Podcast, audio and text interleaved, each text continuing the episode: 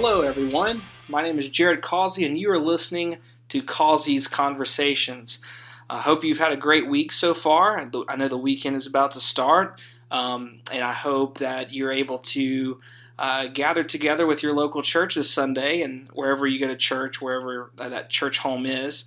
Um, and this this particular episode that you're listening to has a lot to do with the local church, a lot to do with it. And um, in fact, um, I have a good friend of mine, a fellow student at Southwestern, here with me, John Gray. How you doing, John? I'm doing well. Good, good. Um, John is a student at Southwestern, and you are a PhD student, correct? Yes, sir. I am officially a PhD candidate now. I've uh, completed qualifying exams, which means I'm uh, ABD, all but dissertation. Uh, there you so. go. And that was you just wrapped up the seminar portion. I did last semester was my last uh, semester for seminars. Right, this semester yeah. has been preparation for those qualifying exams. Uh, so by God's Good. grace, I've now completed that phase of the journey. Good, good. I know. I know. I've heard the PhD program is very rigorous. Um, I'm not sure if, if this school in particular is more rigorous than others. I'm, I'm, sure you can speak to that a little bit more than me. So, is it is it a pretty tough? Uh... It is a rigorous program. A lot of reading, a Yeah. lot of writing. Um, I know with the qualifying exams in the School of Church Music, uh, we're the only school at Southwestern Baptist Theological Seminary that still requires both written and oral Right. qualifying Yeah. exams. Yeah. So it's we we definitely want to keep the uh, quality of the program Right. and the, the proper amount of rigor. So what you're saying is the music program is the hardest. I I wouldn't say that. Yeah, I wouldn't say I- that. That yeah. wouldn't be fair. yeah, yeah. Well, um, thanks for coming on. I appreciate it. Um, I know we met. We met in the dorms. Actually, you were living. You are living in the dorms still, correct? I am. Still roaming those halls. Yes, sir. Hundred year old walls. Hundred year old. Uh, Hundred years. 1913. Wow. Yeah, I didn't even know the the year. I, I mean, I knew it was you know about hundred years, but it's actually more than hundred years. Uh, so that's uh, that's uh, that's crazy. So, but um, yeah, we met we met in the dorms. Um, I remember I don't remember exactly how we met per se. I think we met maybe in the TV room.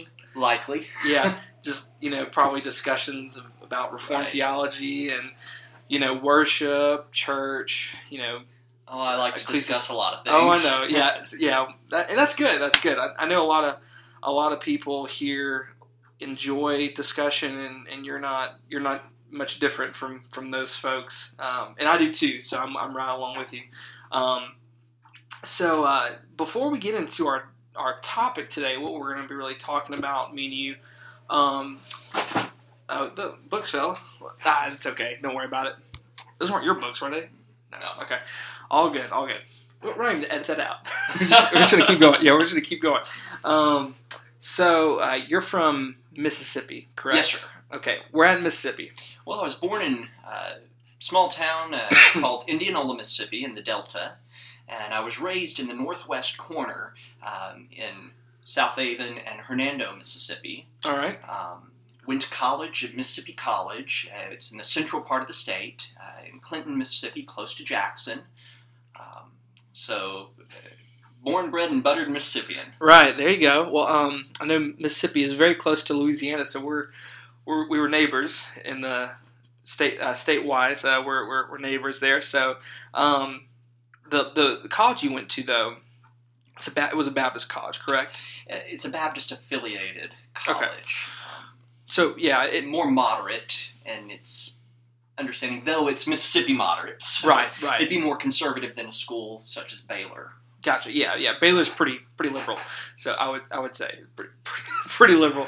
Um, yeah, uh, Louisiana College. I don't know if you've heard of Louisiana College. Yeah, Uh, they used to play us in football, and uh, That's right, I okay. remember having pizza with their band one time. oh, there you go. You were in the band. I was in the band Oh, as okay. well as choir, and There there was one go. semester I was in four different ensembles. So. Oh wow, that's that's awesome. So you were in band. You um, you went to Mississippi College. You're from Mississippi, but you're here in Texas uh, studying for your PhD. Did you get your MDiv here? I've got. I received a MM in church music, Okay. music ministry concentration. Okay. Um, graduated with that in 2016. Gotcha. So you've been here how long? How many years? This is my sixth year. Gotcha. Gotcha. What what uh, school did you go? To, Did you go to like high school? I went to Hernando High School. uh, Okay. product of the public school system. There you go. So public school. Gotcha. So um, what year did you graduate from high school? I'm, I'm, 2009. 2009. Okay, I, I forgot exactly when you graduated. I graduated in 11, so a few years after you. Um, and so that, that's really cool. Yeah, Louisiana College is pretty close to where I'm from. Actually, it's about an hour, hour and a half away from from DeRidder, um, and just a lot. I mean, we we did a lot in that area. I mean, just a lot of you know. Um, you know, a lot of activities surrounded Louisiana College, especially in the Southern Baptist Church. Um, it, Louisiana College is pretty conservative, as far as I Right. know. I don't know if it still is. I'm actually not sure how they're doing now. Like, I'm, I'm there was a lot of conflict uh, that, was. that That, happened. that was occurring, I think, in the, uh, I want to say around 2010.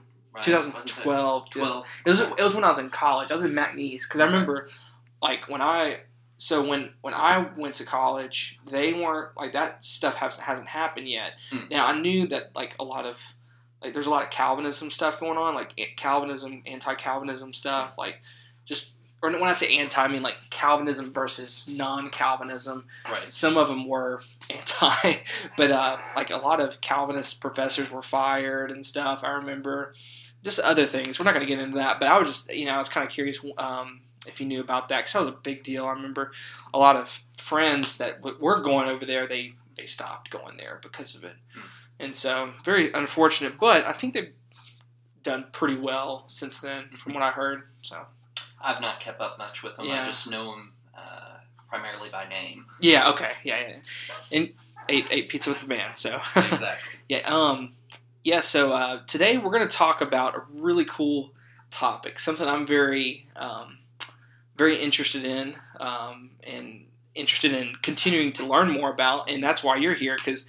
You know, I, I know a good bit about this, what it is. I can explain it to people, but you know, I, I'm still learning. I'm still maybe. I honestly haven't really heard. Um, well, we're all in the process yeah. of still learning. Sure. Um, I haven't heard that many great defenses of this that, that much, so maybe this would be a good conversation to have for sure, just for me personally.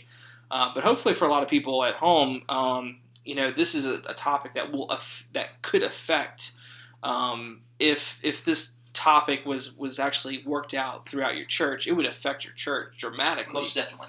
And so, so uh, the the topic that we're going to be talking about is the regulative principle of worship. The regulative principle of worship. Um, I on on Facebook the, uh, today actually I posted a little bit about it. Um, I just posted a video where Ligon Duncan, um, you know, talked about it, gave a brief explanation about it. I thought it was good. Um, it was just kind of like a you know kind of a teaser a little bit. Um, I did, I, am not having Especially in, in Baptist circles, uh, Yeah. the regular principle of worship is not very well known. right. And it's definitely not practiced very often. It's No. definitely a minority position. Right. Yeah. I, I don't think I've ever heard of this doctrine. This this this. I don't know if you call it doctrine or if you just call it a method or just a principle. This principle. Um, maybe I mean I was I was it was before I, I was here, so it was maybe about two or three years ago. Two, and uh, so I heard it from uh, I think it was my friend Jamie Alford. So shout out to Jamie Alford if he's listening. Hopefully he is. He's one of my best friends. So you know, uh, but yeah, he he's actually me and him kind of got into Reformed theology around the same Right. time. Um, we weren't actually talking as much about it together. We were just like happening to go through the same phase.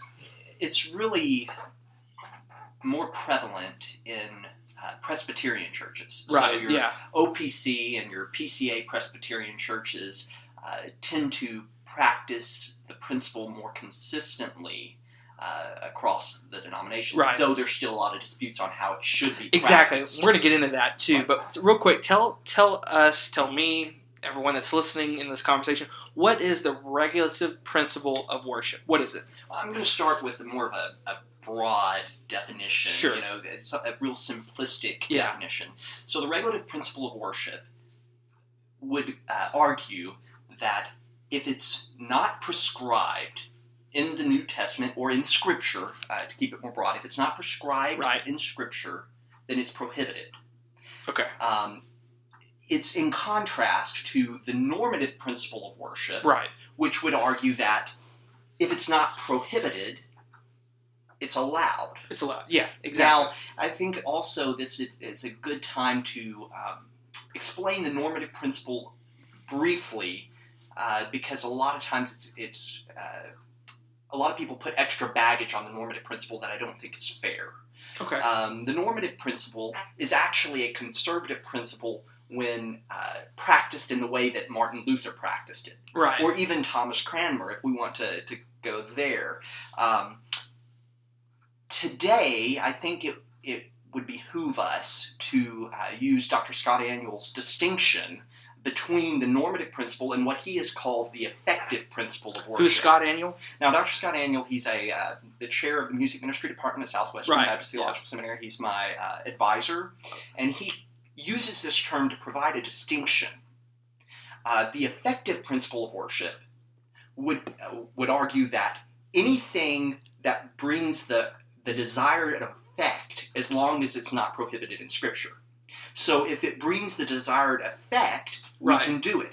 Where the normative principle would say, as long as it's connected to tradition, that's what makes it a conservative principle of worship. Still. Right. So yeah. the regulative principle would be conservative principle, and the normative principle, as espoused by Martin Luther, uh, would be considered a conservative principle Right. because it's saying it needs to be prescribed or connected to tradition.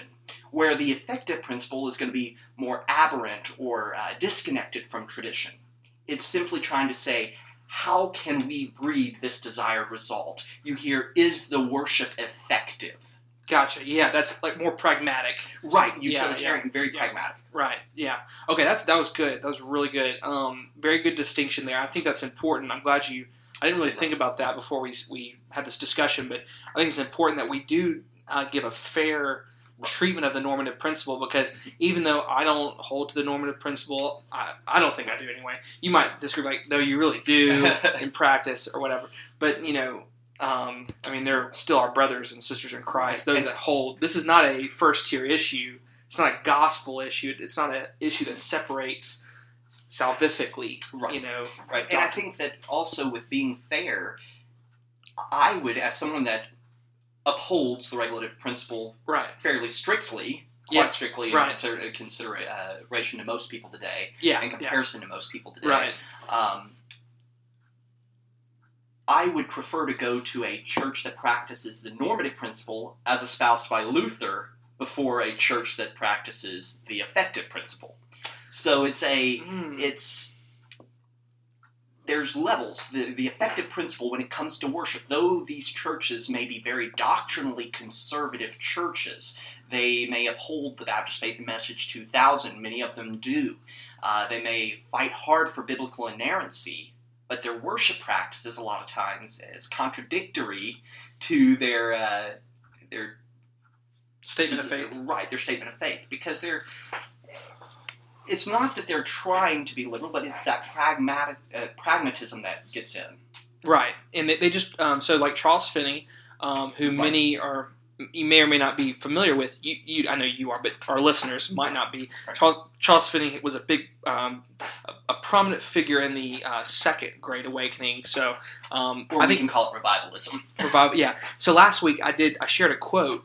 La- Last week uh, with uh, I was with my friend uh, Grant Keel. He had him on, and we were talking about what's a true movement of God. And so we talked about a little bit about Finney. So I'm not going to go over who Finney is again, but uh, Finney would be a, a good example of someone that whole. Am I right? There? I would say he uh, he would be an early figure for upholding um, the effective. Right, that's what I- because yeah. he's desire he would desire to bring into the worship or the camp meeting right. anything that would breed that desired effect, which he wanted people to be brought to repentance. Right. Yeah. So he would uh, try to, I would say, manipulate the emotions. I don't think that was his aim, but that's what he did Yeah. to try to get Right. people to want to repent. Yeah. He was trying to to meet some goal. Maybe not even a quota. I don't know if he had quotas. I'm not sure. I know now. I today. I it'd be. I don't know if it surprised you or not. I know churches that have quotas. Right. And, well, that's that church growth movement. Right. Uh, Yeah. Many today will call it seeker sensitive, but I would say the seeker sensitive movement is in the lineage of revivalism. Right. So if you take revivalism of the 1800s, and then you say, well, what's the 1980s and 1990s version of that? Right. I think you can say the seeker sensitive service or the church Yeah. growth movement. Yeah. And that, I think you can even uh, see today, the missional movement has kind of taken that place, which I know is a very controversial statement. Yeah, I'm not. I'm not sure about that. I'm. Um, and your your definition of what the missional movement is. That that might be a good conversation, maybe a little bit later on Right, here. right. But um, so go ahead. And I yeah. think with before we get too too off of the, the question you asked there about what is the regulative principle, Right. you know, Right. I went fairly broad there. Um, if it's okay with you, I'd like to maybe read a couple quotes, uh, quotations. Uh, one from the um, London Baptist Confession Right, yeah. of uh, 1677. okay. Um, and then also uh, from one of my favorite theologians, Benjamin Keach, the person I hope to do my dissertation on, right. um, that really define clearly what is the regulative principle of worship. Right.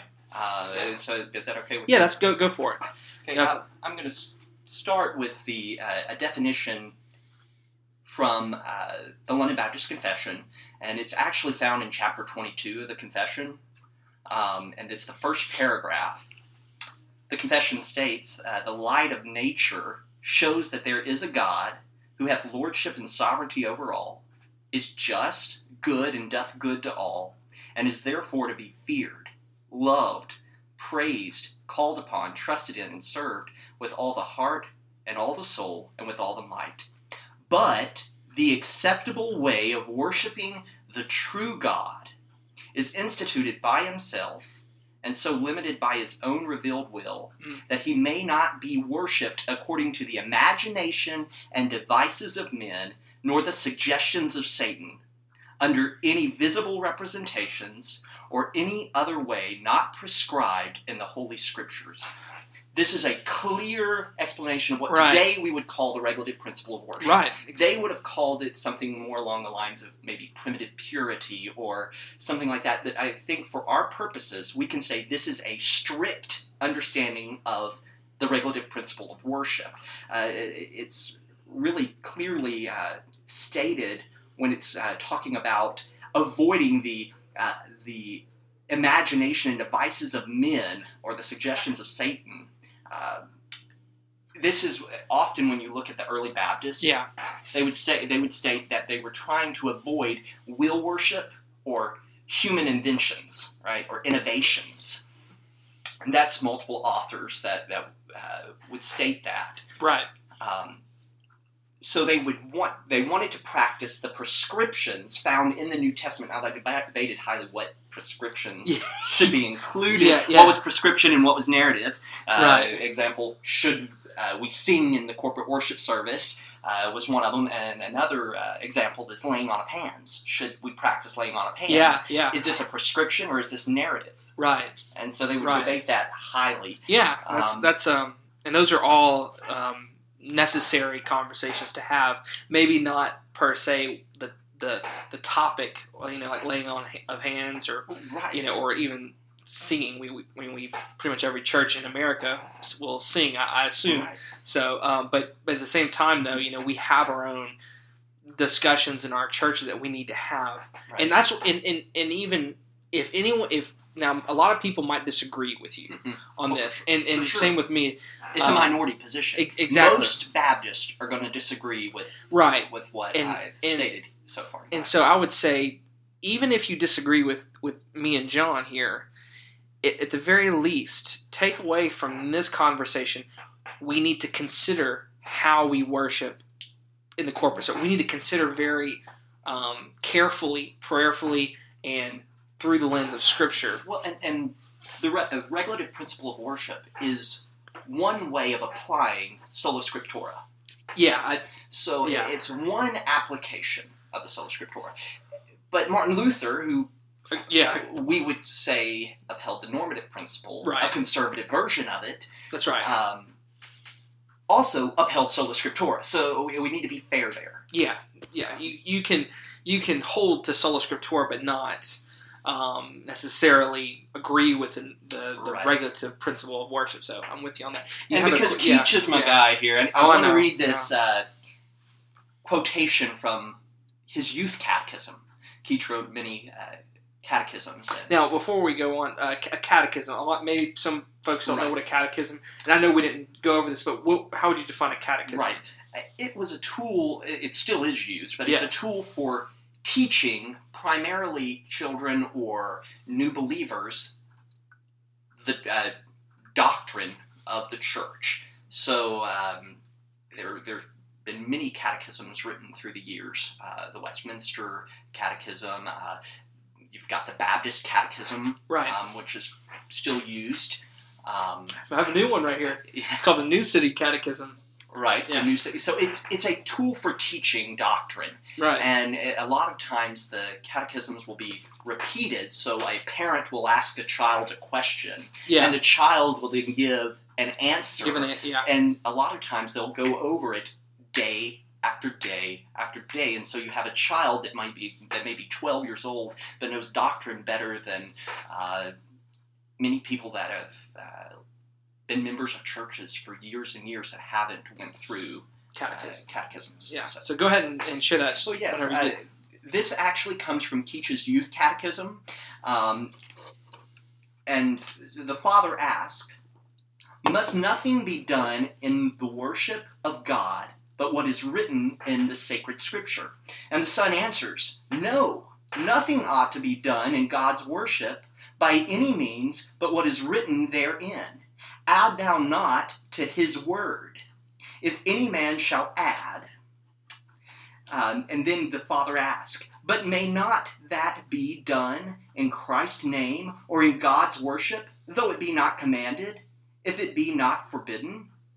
And the son states, No, by no means. For that which we have no precept nor precedent for is consequently forbidden, because all innovations and traditions of men are forbidden. It's a very strong statement that Keach is Yeah. uh, making here. If it's not prescribed, it is forbidden for the corporate worship service. Right. And uh, I think that clearly, even though Keach wouldn't use the term regulative principle, it clearly shows a strict adherence to the regulative principle of worship. Uh, a lot of times when we're talking a definition of the regulative principle, we miss that there's different aspects to this principle. You have the element, which is uh, either the element of uh, preaching God's word, or reading of scripture, or prayer, or congregational song, or giving of offerings, baptism, the Lord's Supper. These are different elements. But you also have forms, right? So the forms are going to be baptism is one of the clearest examples where we can look at forms. The form of immersion or dipping. Uh, many churches that would uphold the regulative principle will still practice sprinkling. So they're saying that the the prescription is needed to practice baptism when it when it comes to the element of baptism, but with the form, we don't necessarily need to, to uh, have that prescription for the form. Um, so I think that that shows kind of the differing levels of the regulative principle. You also have one other term you'll hear when talking about the regulative principle that I think is important, and that's the term circumstance. So the circumstances, these are aspects that occur, but they're not uh, intended for some type of uh, uh, symbol or sign, or uh, it, it's not meant to uh, teach a message. So, for example, in one church you may sit on pews, and another you may sit on chairs. That's a circumstance. You need somewhere to sit. Um, another circumstance, uh, maybe something along the lines of, um, you know, uh, What about? Uh, let me. Can I throw this one out here for you? sure, Like a hymn book versus a PowerPoint. So like the same songs, hymn in a book versus on Right. the now. Now I will say that it's a little different because you have the actual notes, the, the, the keys and, and stuff in the book, music, you know, in the hymnal Right. book. In the and and that's a discussion that I, I think that's another fun discussion whether we should yeah. use screens or not um, for the text of the hymns and or the hymn book. It's if the reason we have the screens is simply so we can have the text to sing, then it's not an issue necessarily of the regulative principle. right, It's more an issue of should we be using hymn books or screen, and that's a topic for another day because that is a rabbit trail I could get on and, and that's talk not about. that's not in the regulative principle of worship discussion. right. That's Okay. That I have other reasons I would argue that we should be. Now, is that a circumstantial? Would you say that's circumstantial? I, I think that that's probably, and, and people would debate this. I think that that's going to be more of a circumstance of Or how we're seeing Yeah. this, or how we're seeing the text to sing. right, Right. Okay. Uh, another great uh, example of a circumstance is we need to see.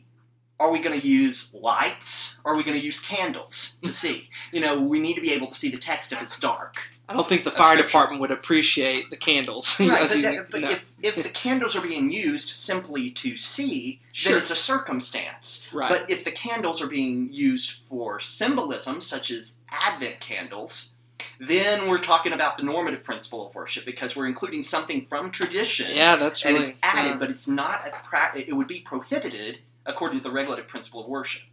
That's interesting. Um, that's an example I have not thought of, but I, I don't know if I mean so like you know you go to candle uh, candlelit uh, Christmas Eve candlelit right, services that would right be following the normative principle, not the regulative principle, Okay, because they have a sign. They're trying to say this is like the light of uh, Christ that's come into the world, or something like that. So it's it's pointing to something Okay, else. so it it's not just being okay. used to see. okay all right um, yeah I, I I'm with you that. I, I see what you're saying And a lot of times today, depending on the church, they may even have something else that makes it more even uh, or, or uh, even more like the yeah and we'll get into some more examples of that. So Yeah. now the question now people listening are probably some of them are like yeah i've heard this before. I understand your position. I respect it disagree. Some people are like maybe i don't know maybe not. Oh my goodness this is crazy. This is this is legalistic. John you're Yes. legalistic you know That's and, one of the, and- the easy claims. and and the thing is though is legalism is not about a uh, having a certain standard and holding it holding to it strictly. Being a legalistic person is more of you're holding to a standard that God does not hold to. I would say that, and, and, and you're you're trying to elevate every you know trying to hold everyone else to that same standard. Right. And it's so an addition to Scripture instead of Right. uh, uh, just trying to Right. uphold this is the guidelines that Scripture has Right. prescribed. And so the question would be now is the script this uh, the uh, the Bible does not say anything about a regulative principle of Yes. worship. Does not have that there. Uh, I had a fun. I'm not going to reveal this guy's name, but he was poking fun at me because I put on social media today that you were coming on to talk about this, and then he asked, he just poking fun. He said, "So does the regulative principle of worship even hold to the regulative principle of worship? Like, so like, do you get? I don't Yeah. know if you get that, but like, you know, does." Is that even in Scripture? Is that you know? Um, I think that we see both explicitly the concept taught in the regulative principle in Scripture, and we also see it implicitly. okay. So uh, there's definitely passages that I think guide this understanding of the regulative principle. Right. um, whether explicitly or implicitly, like I said. Uh, so some of these passages, I'm guessing that's that's where you're gonna. Yeah, if we want to go into that, there's one in particular that I'm I personally go to. There's Right. actually a few, but there's one I wanted to touch on. But right. if you want to, um, what what are what are some passages you go to? But what go on? Yeah, so I think that it's a, a good place to start here with the uh, passages of Scripture for the regulative principle of worship that I would go to that either show implicitly or explicitly. Right. Uh, one of the great ones is the Ten Commandments, right? Specifically, the second commandment. So, the Ten Commandments being moral law, they continue still today. They haven't been, uh, you know, uh, forgotten or, uh, com- uh, you know, uh, Passed away, and yeah, like yeah. passed away. They're not passed away. They continue because they're moral law. So both the first commandment and the second commandment uh, are moral law, as well as the other uh, eight commandments.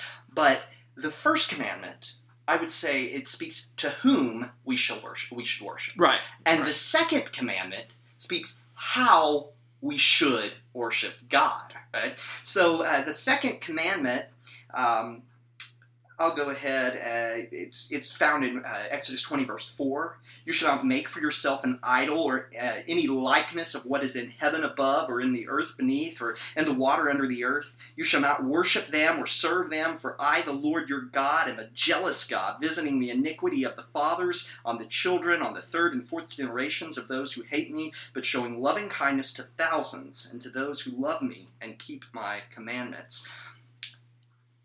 It's showing, especially if we understand in context here, that not making an idol, when you understand that the Canaanites and the Egyptians, they would have idols, right? So not making a graven image is saying don't worship, I would argue, is saying don't worship in the way that these pagans worship. Don't make an idol Yeah.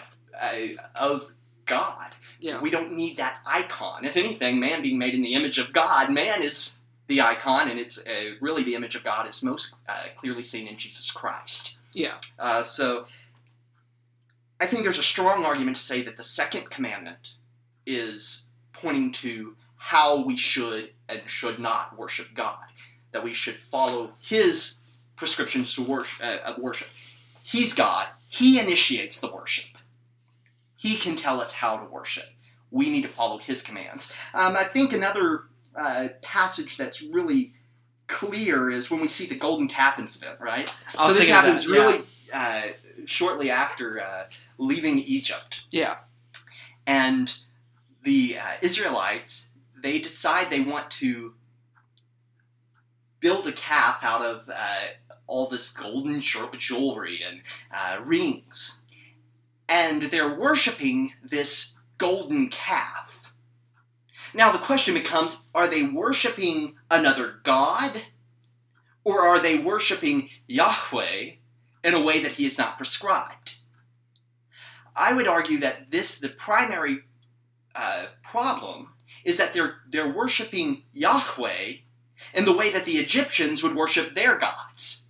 So building a golden calf would be showing a sign of strength, because that was the way that the Egyptians would have shown a sign of strength. It's like the calf or the ox. Yeah, and what you're saying there, I've heard a lot of people say it's a popular way of interpreting it. I've interpreted it that way. I've gone back and forth, but I, I agree with you. I would I would say I would interpret it that way pretty much. I'm I'm pretty confident in that too. So I, I I think that's a good explanation. And so that's one of the one of the Old Testament examples, uh, and there was great consequences. You know, uh, a lot of people ended up dying. They had to Yeah. drink the goal. A lot of consequences from not following how God had commanded them to Right. worship. Right. I think another really clear example of uh, of not following God's commands and having a consequence for not doing that in worship is seen in uh, Nadab and Abihu. Oh yeah, right? that's uh, so yeah. Leviticus 10, uh, verse uh, 1. Now Nadab and Abihu, the sons of Aaron, took the respective fire pans and, after putting fire in them, placed incense on it and offered strange fire before the Lord, which he had not commanded them. Stop right there. Strange fire that was not commanded. right Meaning that God had commanded them how to worship. to, him. to worship Yeah. there, and they, for some reason, went Yeah. against that commandment. Um, and fire came from the presence of the Lord and consumed them, and they died before the Lord.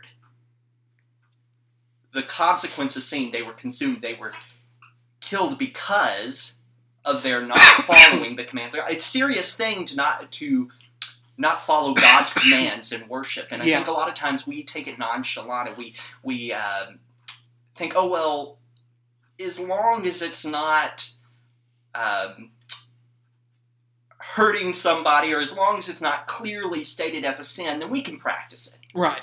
right? Right. Well, Nadab and Abihu here, uh, we have no reason to think that they meant to uh, Sin against sin God. against God. Yeah. Yeah. I mean, that's not They-. They, we're, Yeah. You would have to read into it either way, and I, I, I prefer not to read into the text. But we know they did not follow the command of God Right. and how they should Right. worship there. So, um, so do you, you have do you have any more passages from the Old Testament?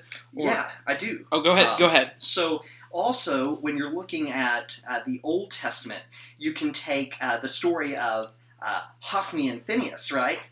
Uh, 1 Samuel 2, 12 through 17, it's speaking of their sins, and, and they're despise, they despised the offering of the Lord Right.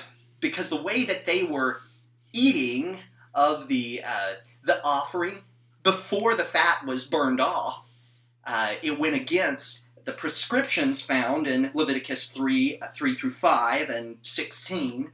Uh, but they also went against uh, the, the prescriptions found in Leviticus 7, 29 through 34. So it was considered wicked. They were considered wretched men. They were scoundrels, right? Um, Yeah. So we see their punishment. They end up being killed in battle, Right. and the Ark of the Covenant is lost. Right. So there's severe consequences for them not following God's command. Now, granted, they were sinful men in general, so I could see how someone arguing from the normative principle or something else could could Right. try to poke yeah. holes in this and say, well, it was more that they were just sinful men. Yeah. Yeah. Exactly. Yeah. But you know, you see that they're not following the commands of God. Um, Deuteronomy twelve thirty two states, "Whatever I command you, you shall be careful to do. You shall not uh, add to nor take away from it." Now, th- we also see other passages of ta- uh, where um, the importance of not adding to God's commandments or taking away from it is Right. seen. And we see that in Proverbs 35 through 6, Deuteronomy 4 2, 1 Samuel 15 22. Mhm. This concept of not adding to the commandments of God. Right. Um, I think if we want a New Testament example, Right. That's what I, I was going to get to that in a second, but yeah, go for it. So, John four twenty two, right? So, in John four, we have the, uh, Christ uh, talking to the woman at the well, the There- Samaritan yeah. woman. Uh, it's a great story. When it comes to worship, it's a very important story because Right. it's talking about how worship would be in spirit and truth. It's showing the di- dialogical communion between God and His people. That element of worship. Uh, but in I, I'm actually going to turn to this passage because I think Yeah, that we it. can we can sit here and uh, uh, on this passage for a little bit and discuss it because Yeah. it, I think it's really a great example from the New Testament here. Yeah, um, you know, um, one passage um, while you're turning there, I can just uh, it's a pretty popular passage, but it's Second Timothy. Um, um, uh, first is it first or second Timothy three sixteen? Yeah. all Uh, scripture is breathed out by yeah, God. Second, I'm, I'm pretty sure. That's yeah, second we'll, we'll get to that that passage Yeah. in a second, but go Yeah. ahead and read that. So in John chapter 4, uh, verse 22, we have. Um, that's John 5, no wonder it, it didn't read the right. Yeah. Uh, that's a great passage as well, but Yeah, not yeah. what I'm looking for right now. Right. I'm actually going to start in verse 21. Go for it. Uh, Yeah. Jesus said to her, Woman, believe me, an hour is coming when neither in uh, this mountain nor in Jerusalem will you worship the Father. You worship what you do not know. We worship what we know, for salvation is from the Jews. So the Samaritan woman asked Christ, you know, eh, whether or not the worship practices were uh, okay of the Samaritans. They were worshiping on Mount Gerizim instead of Mount Zion in Jerusalem. Right. And Christ says, no, you're worshiping what you do not know. You're worshiping in a way that is not correct. You're worshiping in the wrong place. It had been prescribed that you need to worship on Mount Zion, not on Mount Gerizim. It's the wrong place for worship. Then he goes into that great text, you know, of, uh, but an hour is coming and now is when the true worshipers will worship the Father in spirit and truth. For such people, the Father seeks to be his worshipers. God is spirit, and those who worship him must worship in spirit and truth. But the point with the, the regulative principle is we see there is there, there was a right place to worship in Hebrew worship, and it was Mount Zion, now not Mount Gerizim. Right. So the Samaritans were not following the prescriptions of God there. Um, and Christ called that out. Now he's not. He was also saying that a new worship was coming, a worship in spirit and in truth, Right. right. Uh, which is is powerful. But that's uh, another topic for another day. Yeah, yeah, spirit and in truth. Yeah, for sure. Um, so uh, that was that was good. Uh, some good passages uh, for sure there. Um, but I wanted to turn uh, real quick to first uh, First Timothy, real quick here. Yes. Um, First Timothy three sixteen. Um, got type it here. Um, I'm sorry. Is it Second Timothy? Is it, se- is Second, Tim- it's Second Timothy three sixteen. right, right. Okay. I'm I'm not on my game today.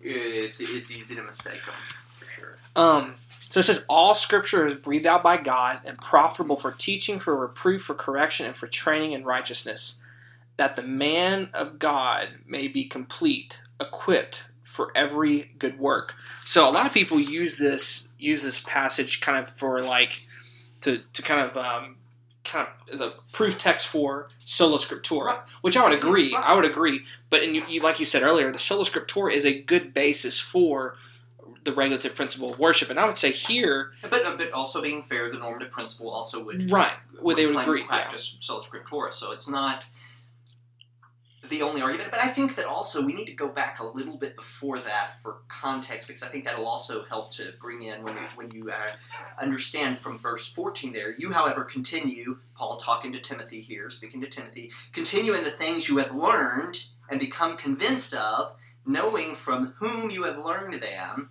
And that from childhood, this is key here, you have known the sacred writings, which are able to give you the wisdom that leads to the salvation through faith, which is in Christ Jesus. Then it goes to the all scripture is God breathed. So setting that in context, I think, helps to show from childhood, Timothy was being taught Yeah, yeah, the truths of Scripture. right. Yeah, so I mean, so, yeah, for sure, definitely. Timothy was was trained uh, through the means of studying Scripture. Scripture was the basis for everything that he did. Why is Scripture, or why shouldn't Scripture be the basis for our worship, our corporate worship? And that's where Right. This all leads me to is that Scripture is our basis. Everything that we do in our life, how we live the Christian life in faith, um, is comes from the source of Scripture. I mean, Scripture is supreme. Now, there uh, people would argue that there are other sources of truth, including you know logic and all those. Other, we're not going to get into that today. Well, and I think also when we're talking about Scripture being the guide for our worship, if if it's God that initiates our worship, yes, that's important. Right. if God's the one that initiates our worship, then who are we to try to worship in a way that we see fit? Right. I mean, when God has given us the ordinary means of grace in Scripture, Right. He's told us how to worship Him, so why do we think that we need something else? Right.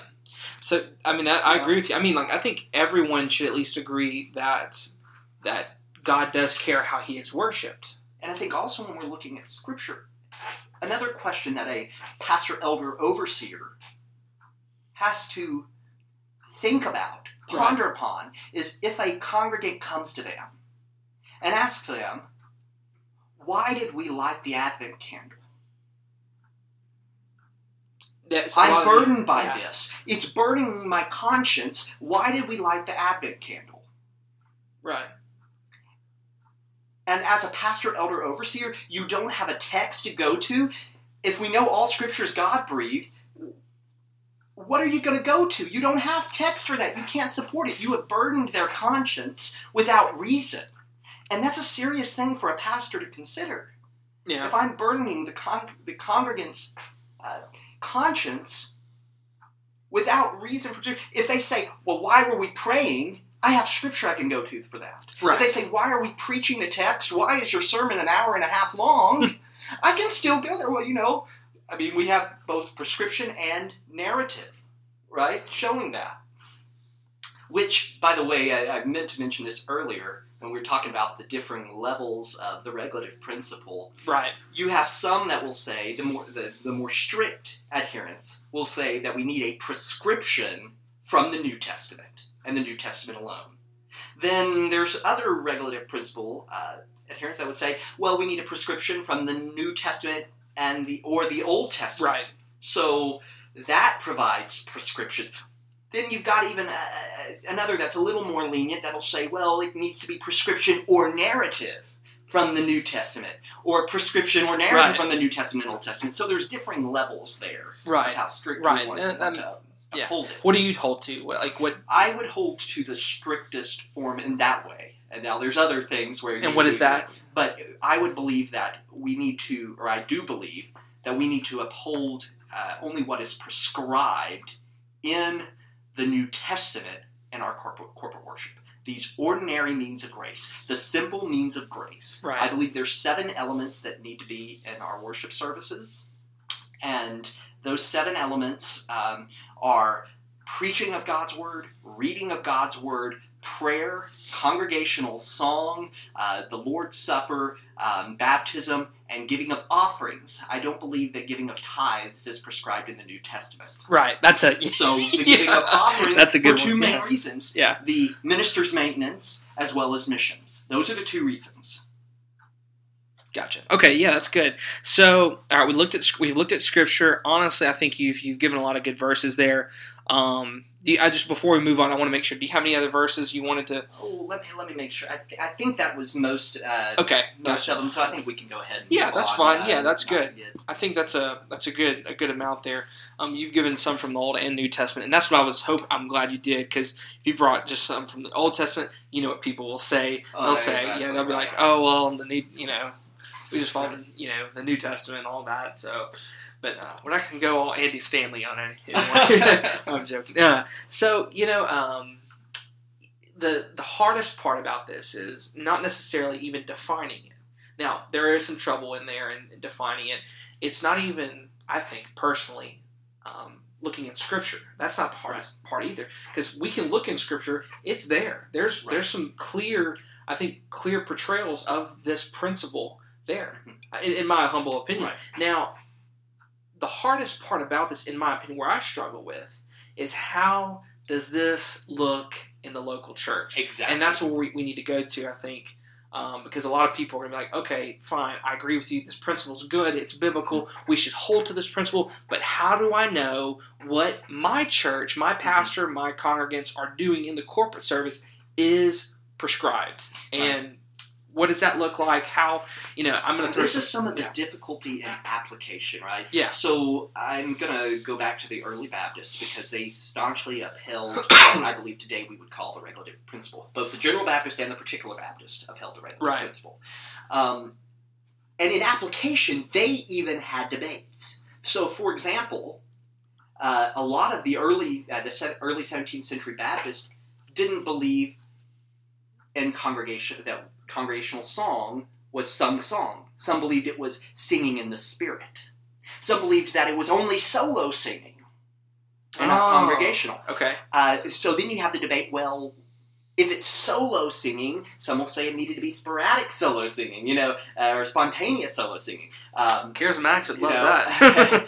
but the question then becomes well sh- does it have to be congregational or does it can it be solo singing keach would have said that it had to be congregational singing uh, where sneed would have said well no it can only be solo singing it can't be congregational singing Right. so there was a dis- and they both sh- strictly upheld what we would call the regulative principle today Right. i would argue there there may be some that would try to debate that but it'd Right. be a fun uh, Yeah. disputation um, Yeah. then you had questions of, well, is it psalm singing only, or Yeah, is it yeah. hymnody? Well, part of that goes to how do we understand Colossians three sixteen and Ephesians five nineteen, but not to get too bogged down there. If let's say that if it's only words of scripture that that we can sing, hmm then why is it not only words of scripture that we can preach or only words of scripture that we can uh, pray Right. so keach used that argument he was very consistent saying we can sing hymns just like a preacher can expound upon a text Right. as long as these hymns are biblical Right, they're rooted. Or yeah, as long as we we can, if we're going to say we can't sing hymns, we also have to say that everything you pray has to be a quotation of scripture. Everything you preach has to be a quotation of scripture. right. So there was some dispute there on hymnody or psalmody. Then one today that would cause a lot of problems is where's the prescription for instruments in the New Testament? You know, and so Benjamin Keach and most of the early Baptists would say, no, you can't use instruments. It has to be solos, or it has to be uh, uh, a cappella singing. Right. Now, I personally think that if we understand psalm to be uh, biblical poetry plucked with a stringed instrument, and that making melody in Ephesians five nineteen, uh, if that that tends to point to instrumental music. So that Yeah. those are the two main arguments I would use for prescription for Yeah. instruments. And so, so, but the Old Testament is full of instruments. Right, but if you hold that's if you hold to a broader view of the regulative principle that you can use Old, Old Testament, Testament. prescriptions. Right. as someone that holds to the new, uh, the more narrow Right, view yeah, of it I gotcha. to be a New Testament prescription, I can't use that. Gotcha. Okay, I understand. That's that's kind of what I thought you're you're going what road you're going to go down. That I understand. So I've heard that before actually. That you know, uh, in fact, in, in in my church history class, my professor actually talked about the regulative principle of worship, and um, he appreciates it. I will say that Right. he very much respects it. Said it's good, and the church needs to not be so caught up in that principle to like hold to it so strictly. But he said we Right. should look at that and and and model our, our worship after that, Mhm. which I think was really good. And and I mean I, I would probably go a little bit further than him for sure.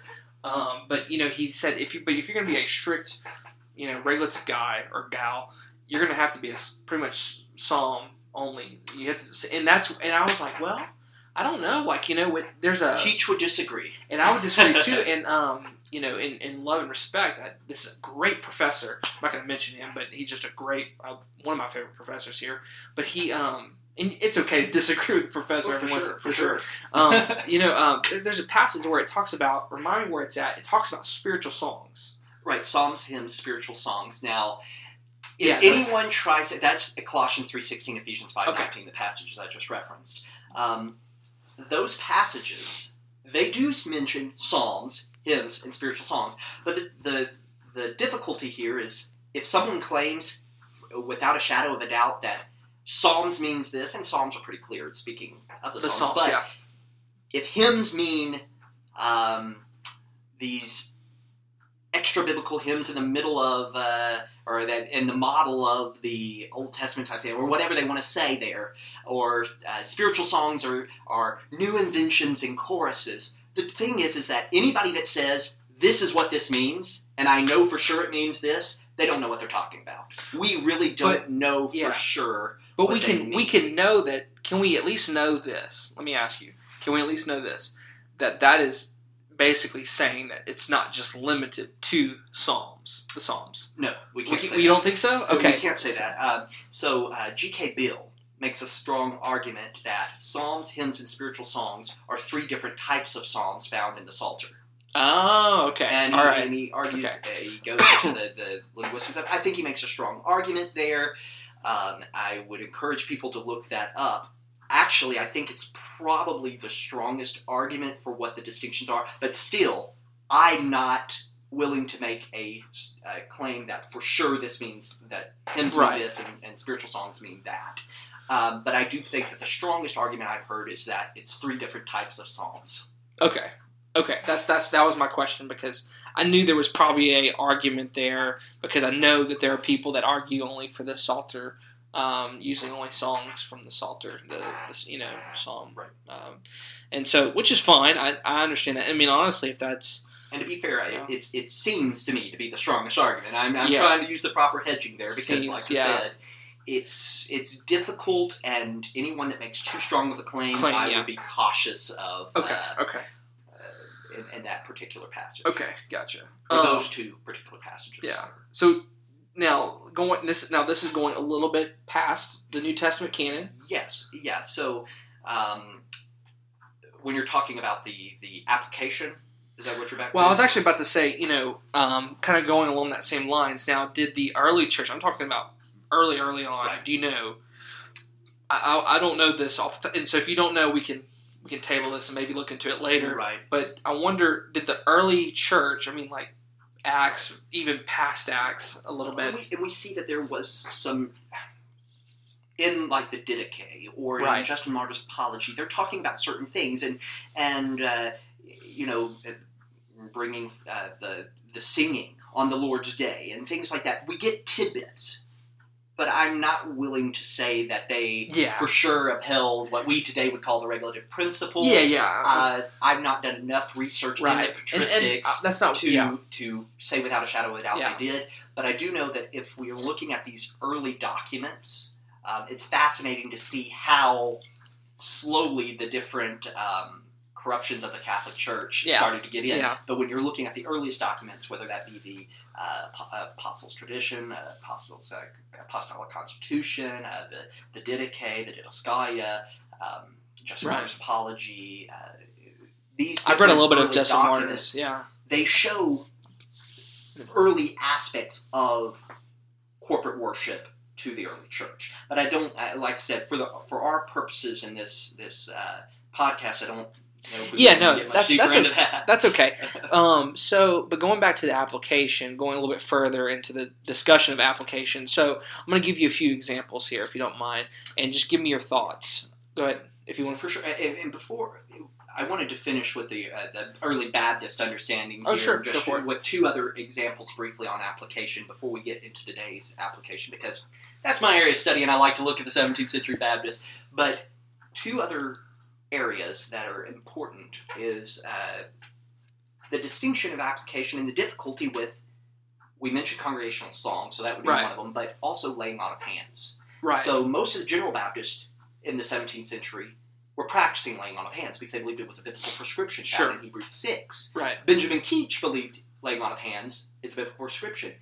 I would say, with looking at it, it's a difficult one that I'm still studying because Keach makes really strong arguments on why we should practice it. And it does seem like there's a strong argument that it's a prescription. If it is, then we must practice it Right. in our corporate worship. Um, and now, most of the other particular Baptists, outside of Hercules, Collins, and Benjamin Keach uh, being the major two big names that did practice laying on of hands, Kiffin and Knollys and those guys, they wouldn't have practiced laying on of hands. Now, explain to me and others that are listening. Like, what do you mean laying? Uh, do you mean like fighting? You know, going out in, in, in, the, in the in the parking lot? So- After baptism, right. there would be the laying on of hands, and it's often called laying on of hands to receive the Spirit. Some early Baptists were more charismatic than others. Keach did not believe that it was actually the receiving of the Spirit that occurred with the laying on of hands, but that it was a matter of sanctification, performing what God had prescribed. It's a means to sanctify. It encourages that believer, it edifies that believer by doing the ordinary means of grace. So after baptism, so let's let's look at Right. today's context real quick. Um, in that, I mean, this is going along with what you're saying, but in, in our modern context, you have the pastor baptizing or elder overseer Right. baptizing the new believer. Okay, the Right. person already received Christ by Mhm. faith. Um, baptism is done, performed. The the service goes on. Preaching Right. happens. The conclusion of the service comes on. Then you know, for example, they could do it out right after or you know whenever I guess, but they bring out this person or the person comes to the front after the sermon, and the the pastor asks the entire church to come and lay hands on this Uh, person. Is that is that kind of what? I, I think it would have just been, and I, I need to double check this, and it might have been different with different congregations, but I believe that would just be the elders there. So we don't want to Oh. we don't want to confuse the laying on of hands, and I'll call it for simplicity's sake here, the laying on of hands to receive the Spirit, with the laying on of hands for ordination, or Okay, the laying on gotcha. of hands when Yeah, we're just right. praying for somebody, uh, where you know this is laying on of hands as a means of. Uh, uh, the next step after baptism, the next part of, Okay, uh, of so this is elders only, pastors, elders I, I only. believe yeah. so. It would have been the elders. Okay. uh, pastor at least. Okay. It may have only been one, but I, I would say And that's the that's new to me. That's actually new to me. I haven't really studied that So most much. people think of laying on of hands as being for ordination, and there was laying on of hands for ordination. Yes, that's that. That's what I personally I thought Right. of. But we're talking about laying on of hands after baptism of all new believers. Yeah. Do you know any right off the top of your head, do you know any scripture passages that maybe Hebrew six. Hebrew six? Okay, I'll have to I'll have to look at that later on. But That's the the, the one that, that tend, the, those that believe it's a prescription tend to go to. Yeah. what about foot washing?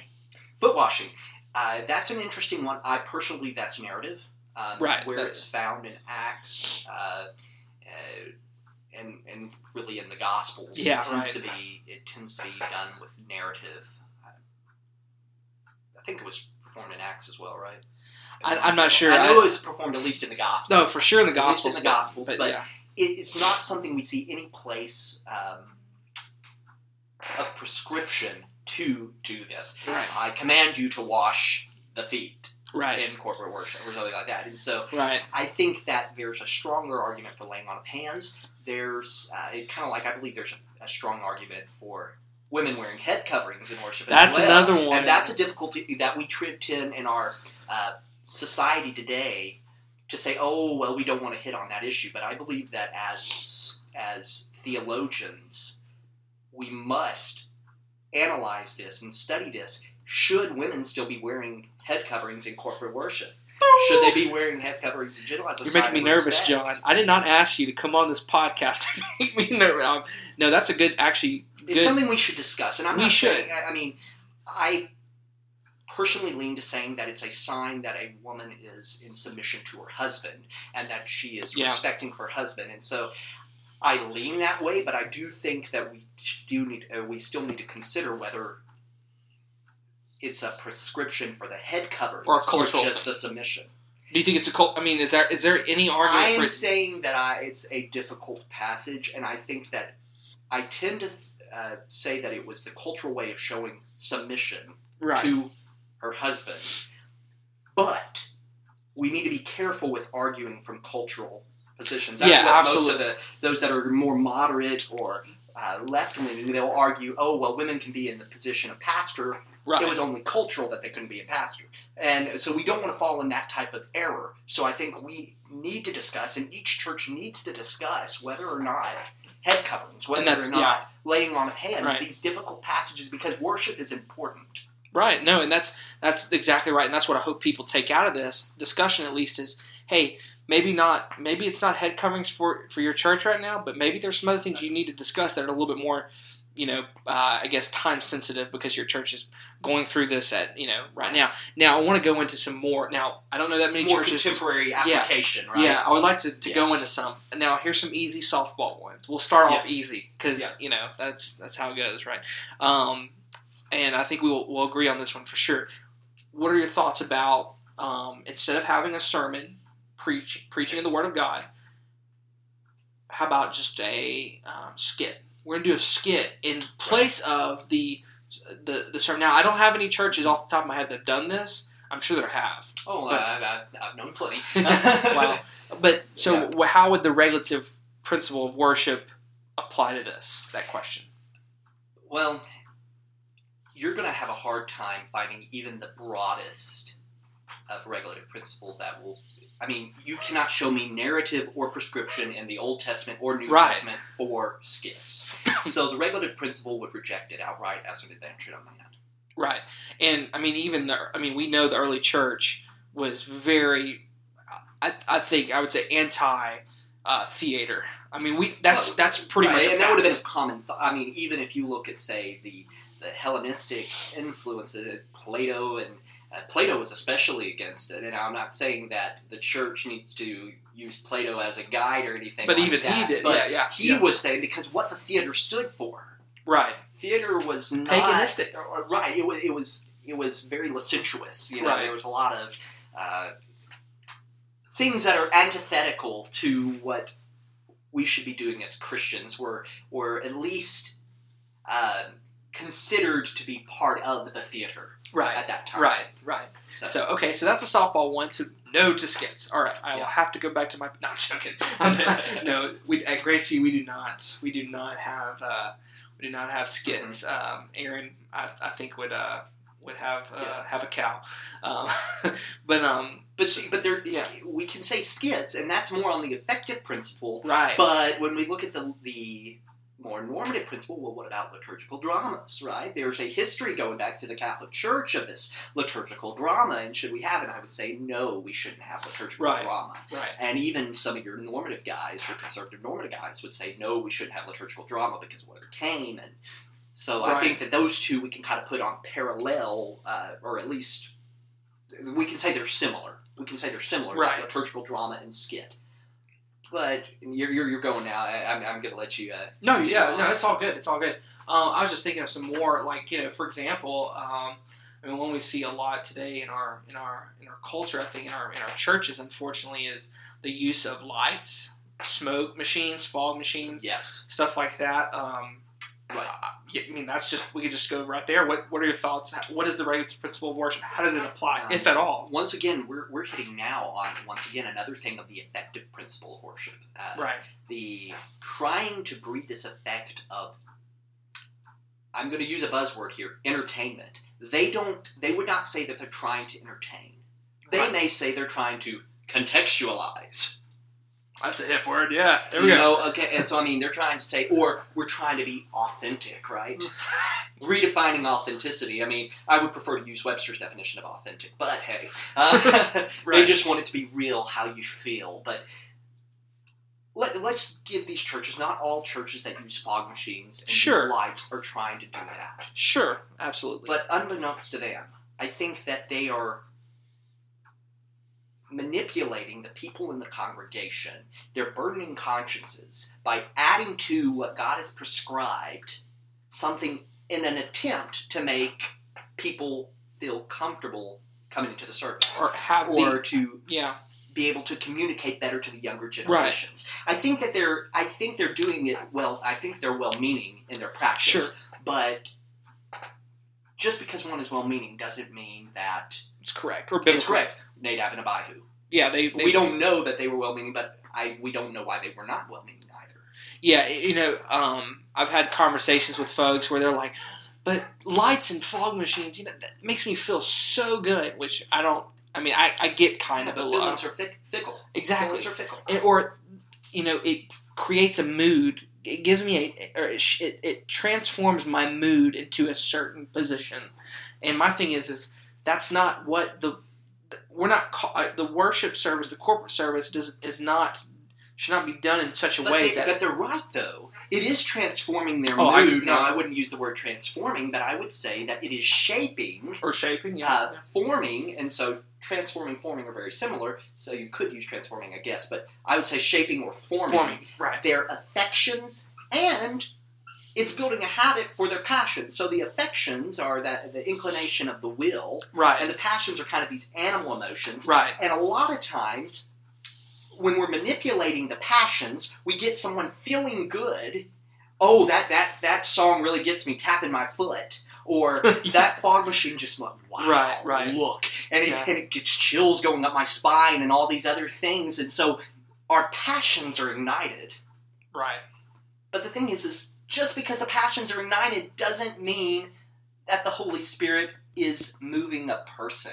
Right. We are bl- we a lot of times we blame the Holy Spirit for someone's passions being manipulated in the service. Right. When we start adding to what the Holy Spirit does, Right. I believe we're no longer worshiping in reverence and, the God. and this goes back to actually, I uh, several weeks ago I talked about the Holy Spirit. So if you haven't listened to that one, go ahead and and after this episode, go listen to it.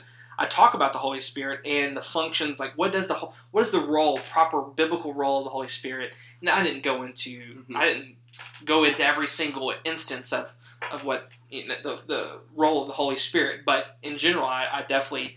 Um, I touched on exactly what you're saying because today it seems like a lot of people say, well, the Holy Spirit caused, like you said, emotion or create some emotion within my soul to go and do I think X, a Y, good Z. guide. I think a good guide for us, and we can make it in one simple statement.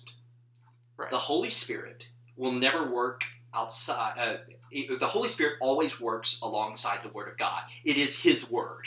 Right. If we're trying to attribute something to the Holy Spirit that we don't see in the Word of God, Right. then I would say it's wrong. Yeah. We're misunderstanding the Holy Spirit. We have no, we're, we're we don't know for sure. these what Edwards would say, Jonathan Edwards would say, is a sign of nothing. How do we know it's not you just ate a bad burrito, so you're feeling that way? Right. No. I mean, it's a sign of nothing. Yeah, and I mean, I, emotions are just as fickle as anything else. I mean, it we we sit in a service, we might walk in so grumpy and upset. Hey, I just kicked my Right. dog out uh, out in the parking lot there, or, at, at- or in my house, or whatever. Um, me and my wife uh, and my or my siblings, we just had a fight, but now we're here, and I'm in a good mood now because of these Mhm. lights, these fog machines. Hey, so and so was nice to me. Boom! It's the Holy Spirit. Not necessarily. Right. And I mean, maybe I don't know if would you even say that the Holy Spirit at all does anything to our emotions at all? I mean, Well, the Holy Spirit, when we understand, emo- see, um, I would argue that emotions is, a, is an unhelpful word. okay, That we should go ahead and trash the word emotions because Sure. everybody is hijacking what it means, and there's just so many different meanings. Right. We don't even know what Right. emotions means. I would go back to the older two terms of affections and passions. Affections is the inclination of the will. right, passions are the animal desires. Both passions and affections are good things. God gave us both. We're not. We don't want to fall into the whole uh, uh, concept, a Manichaean uh, concept that the flesh, uh, the the body, also Right. the body is bad. No, yeah, that's not yeah, the desires. I eat because I'm hungry. That's a good thing. I drink because I'm thirsty. Sexual drive. These are all good things sure, when used in the proper context. right, But when we ignite the passions and they're not under the control of the affections, which is the inclination of the will. So, as pastors, elders, and overseers, we're responsible for shaping the affections in a proper manner. right, So, if we do songs that ignite a uh, an affection that's not a wholly religious affection, or ignite the passions in a way that they're no longer controlled by the affections, if we're shaping those congregants in a way that is not healthy, right. we're held responsible. But yeah, um, okay, that that makes sense. That really does. That does. But I think with application again, Yeah. I know we're going back and forth yeah, a little bit, So which is cool. application, it gets difficult. And, and like I said, when we're when we're keeping the the different distinction between the normative principle and the effective principle, I would place a couple of other things, and you can stop me if there's one you want to hit on a little bit more or talk about because it's more difficult. I have, I have several that I Um, want to talk about, but, But yeah, a on. couple of them that are normative principle things that I believe that we should avoid in corporate worship because they're an addition to, they're an invention of man, they're will worship, Okay, as the early regulative guys would say, would be things such as Advent candles. okay, I don't yeah, think we should practice those. Or incense in the worship service. right, Uh, vestments or liturgical drama. But when it comes to infect, uh, the effective principle, we've got things such as fog machines or videos in the corporate worship, uh, musicals, skits. We talked about that. Dance, I was going to ask you that. Uh, go ahead. powerlifting. A lot of times churches will bring in powerlifting teams, right? Don't even get uh, this. Oh my. Or Oh. here's a here's a key one, right? The Lord's Supper with soda and chips. Oh no, no. Does that exist? Yes, Oh yes. no. There are people Oh, that go that that effective now that that now granted that's speaking of the form, right? But it's just it's totally destroying the prescription of That bread and wine. even bread our normative guys, our normative guys would Right, would because that's would, effective. That is yeah. not normative. That is Right. some, and there. That's one of the reasons we need to keep that distinction between right, the normative principle and the effective principle, because Luther would have never went for that. Right. So I want to back up a little bit. The dancing. Okay, so like, are you talking about dancing, like in the corporate service, like on stage or on the platform, whatever you want to call it, or at, at the front, or uh, what about in the corporate, like everyone dancing? I would say no. We don't see prescription for that in the New Testament. Okay, so no dancing. So I remember I was at the Passion Conference. Now this is a conference, and I want to make a distinction here myself. This is uh, so there's a difference between a corporate local church service at the local church and a conference. So I went to a conference several weeks ago, uh, the Piper Conference. They just called it the Piper Conference, Bethlehem uh, College uh, conference there Right. in um, uh, Minneapolis, Minnesota. And so went there, and the conference was great. And but I shouldn't hold their to the, them to that, that standard of regulative principle of worship. It's a conference. It's not a local church gathering. Now, obviously, some things might be done, and I don't think they did anything that made me feel uncomfortable. But say they did, Right. I mean that that still exists, obviously. And just like at the Passion Conference, there was someone that was dancing. Now, Right. for those that don't know, the Passion Conference is at in Atlanta. Louis Giglio he Mhm. puts that on, and there's some there's some great teaching there and stuff. There's some beneficial things about it, but I don't I don't, I don't care It definitely tends to be more charismatic than I am, for sure. Oh, and- but then again, that doesn't take much. well, it, it used to be pretty.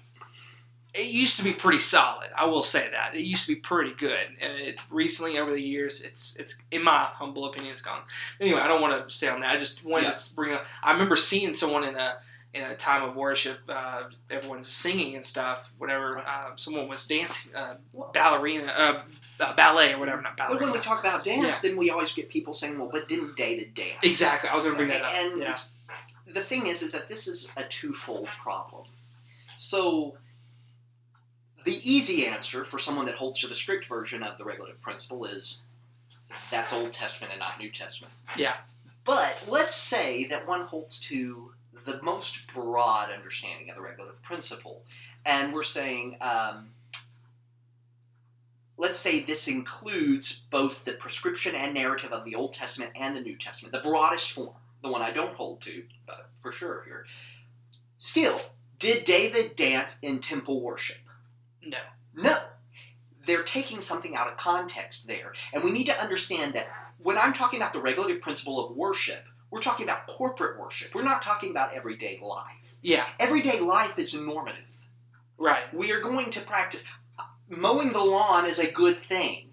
Right. Uh, you know, uh, eating uh, is a good thing. Right.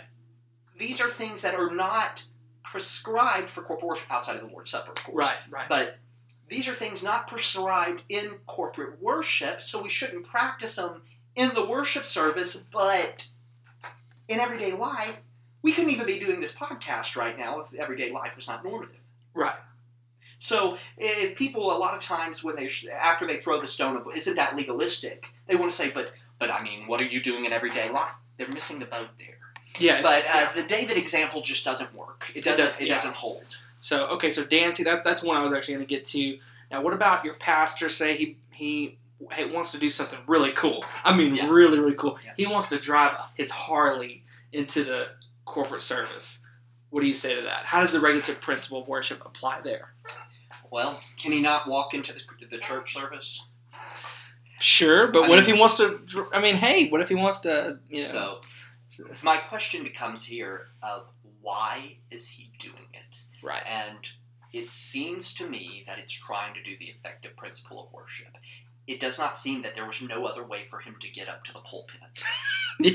I mean, if he really truly cannot walk, then why is he not just being wheeled up there in a wheelchair? Something that's not going to distract the, the congregation. Right. So, on top of the only possible claim someone could make to allow this to be the regular pr- principle is that it's a circumstance, and that's the only way, the best way for him to have gotten up there. right. Sorry, that's not going to hold because the reason he's doing it is to try to entertain, to be effective. Right. Now, That's what yeah. he's doing. He has a reason for it. It's it's it it has it's uh, inferring something outside of itself. He's Right. trying to appeal to the masses, meaning. Eh, I would say it's garbage and it shouldn't be included in our Right. Now here's another one too. Now this is I've I've only seen a few examples of that one. Here's one I've seen, and this happens a lot. I mean, a lot. Um, it's called movies at the church or church at the movies or something like um, something like that. Um, I think Life Church TV does Is it it. in corporate worship? It is. It's in cor- the corporate service time. I mean, it's like Sunday mornings. It's in the And they consider it their worship service. well, now I don't know if they have. They just play the mu- movie and everyone goes home, and this is not a Christian movie. This is a secular movie. Right. So I mean, and let me let me let me explain a little bit more.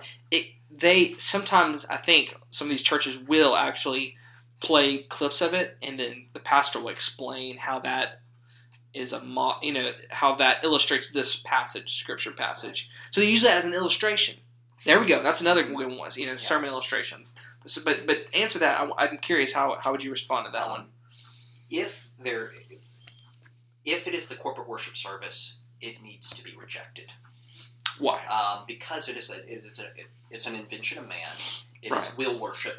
It is not prescribed in the New Testament. It's not prescribed. The broadest form of the regulative principle, the normative principle, wouldn't be for that, No. right? This is effective principle 101.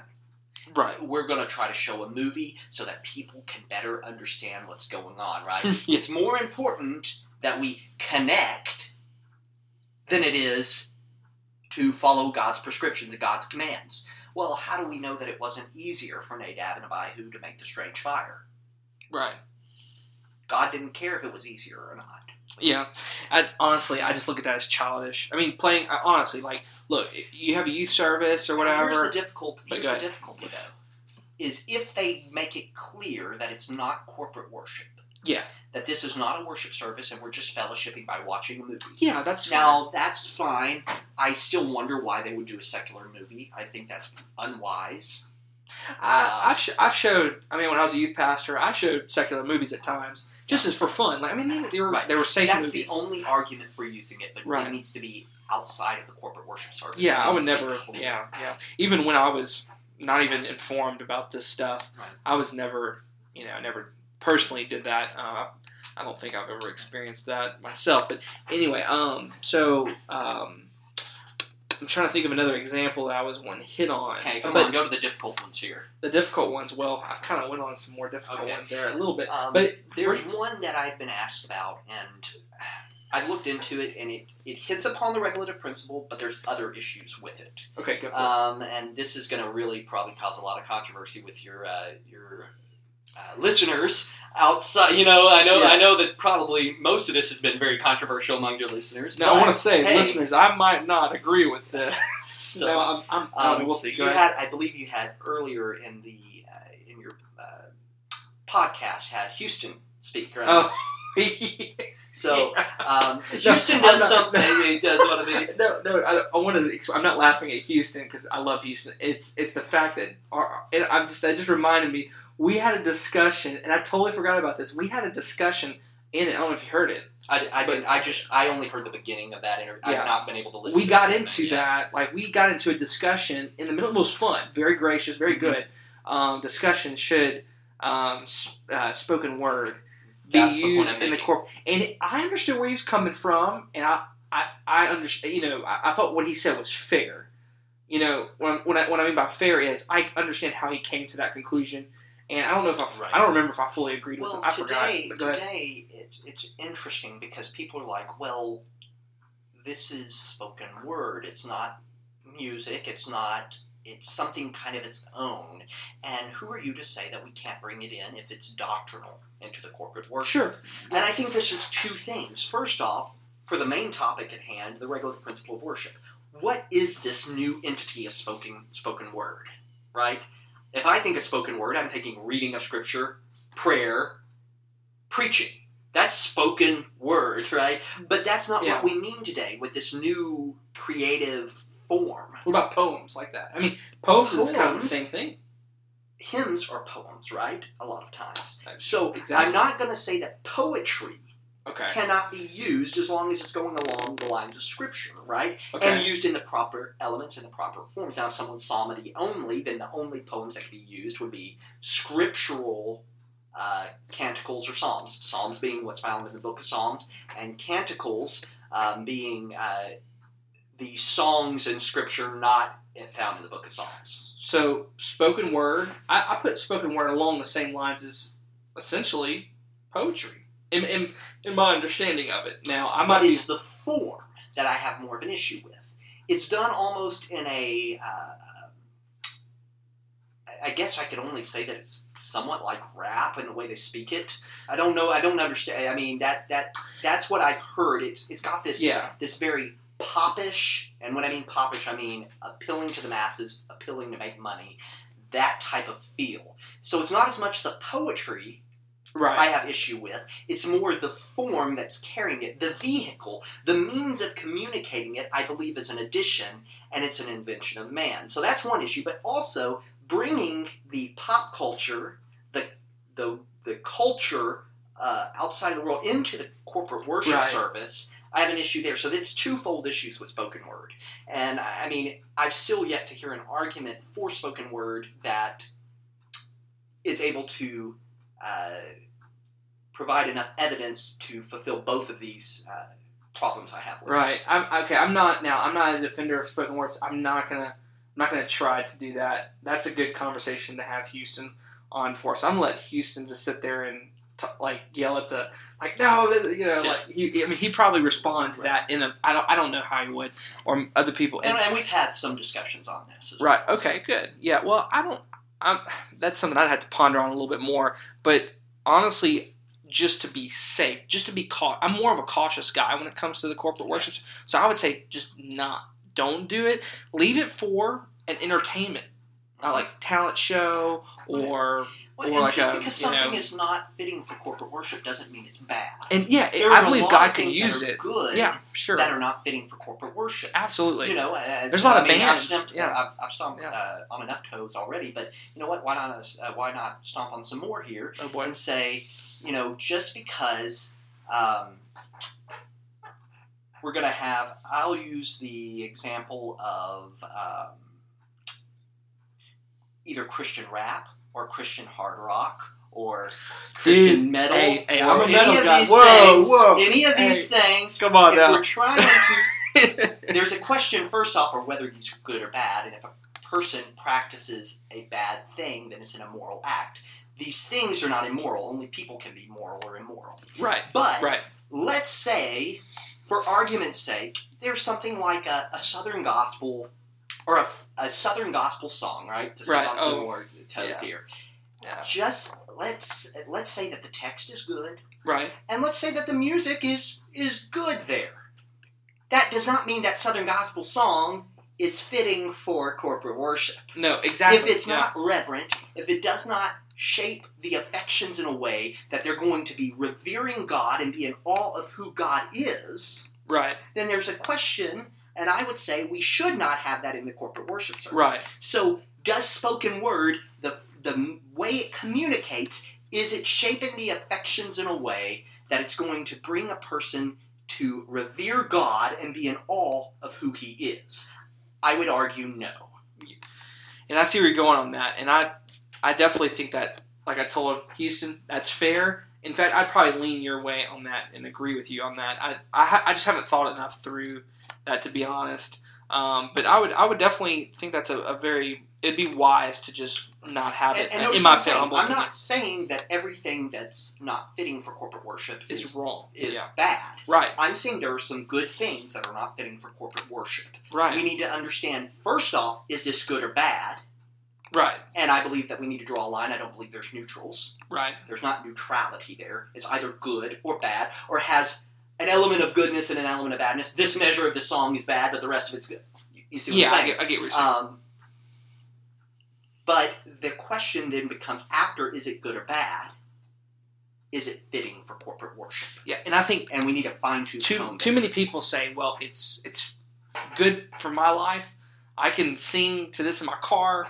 Hey, Caleb plays it, Aaron one, whatever. I love it. I glean a lot of spiritual truth from it. Therefore, it should be in the corporate service. I think there's a problem with that logic, So, and I agree with you on that. I think that's great. I think I hope everyone hears that and really at least takes that away from this conversation that not just because you you enjoy it away from the corporate service doesn't mean it should be in the corporate service it might not be appropriate let, let me give you an example i love metal music I'm, I'm a metal guy a metalhead now i would say that metal music in of itself is not bad i would say it's it, it's good it's it's music it can be and I think we would disagree there. Oh, interesting. Okay.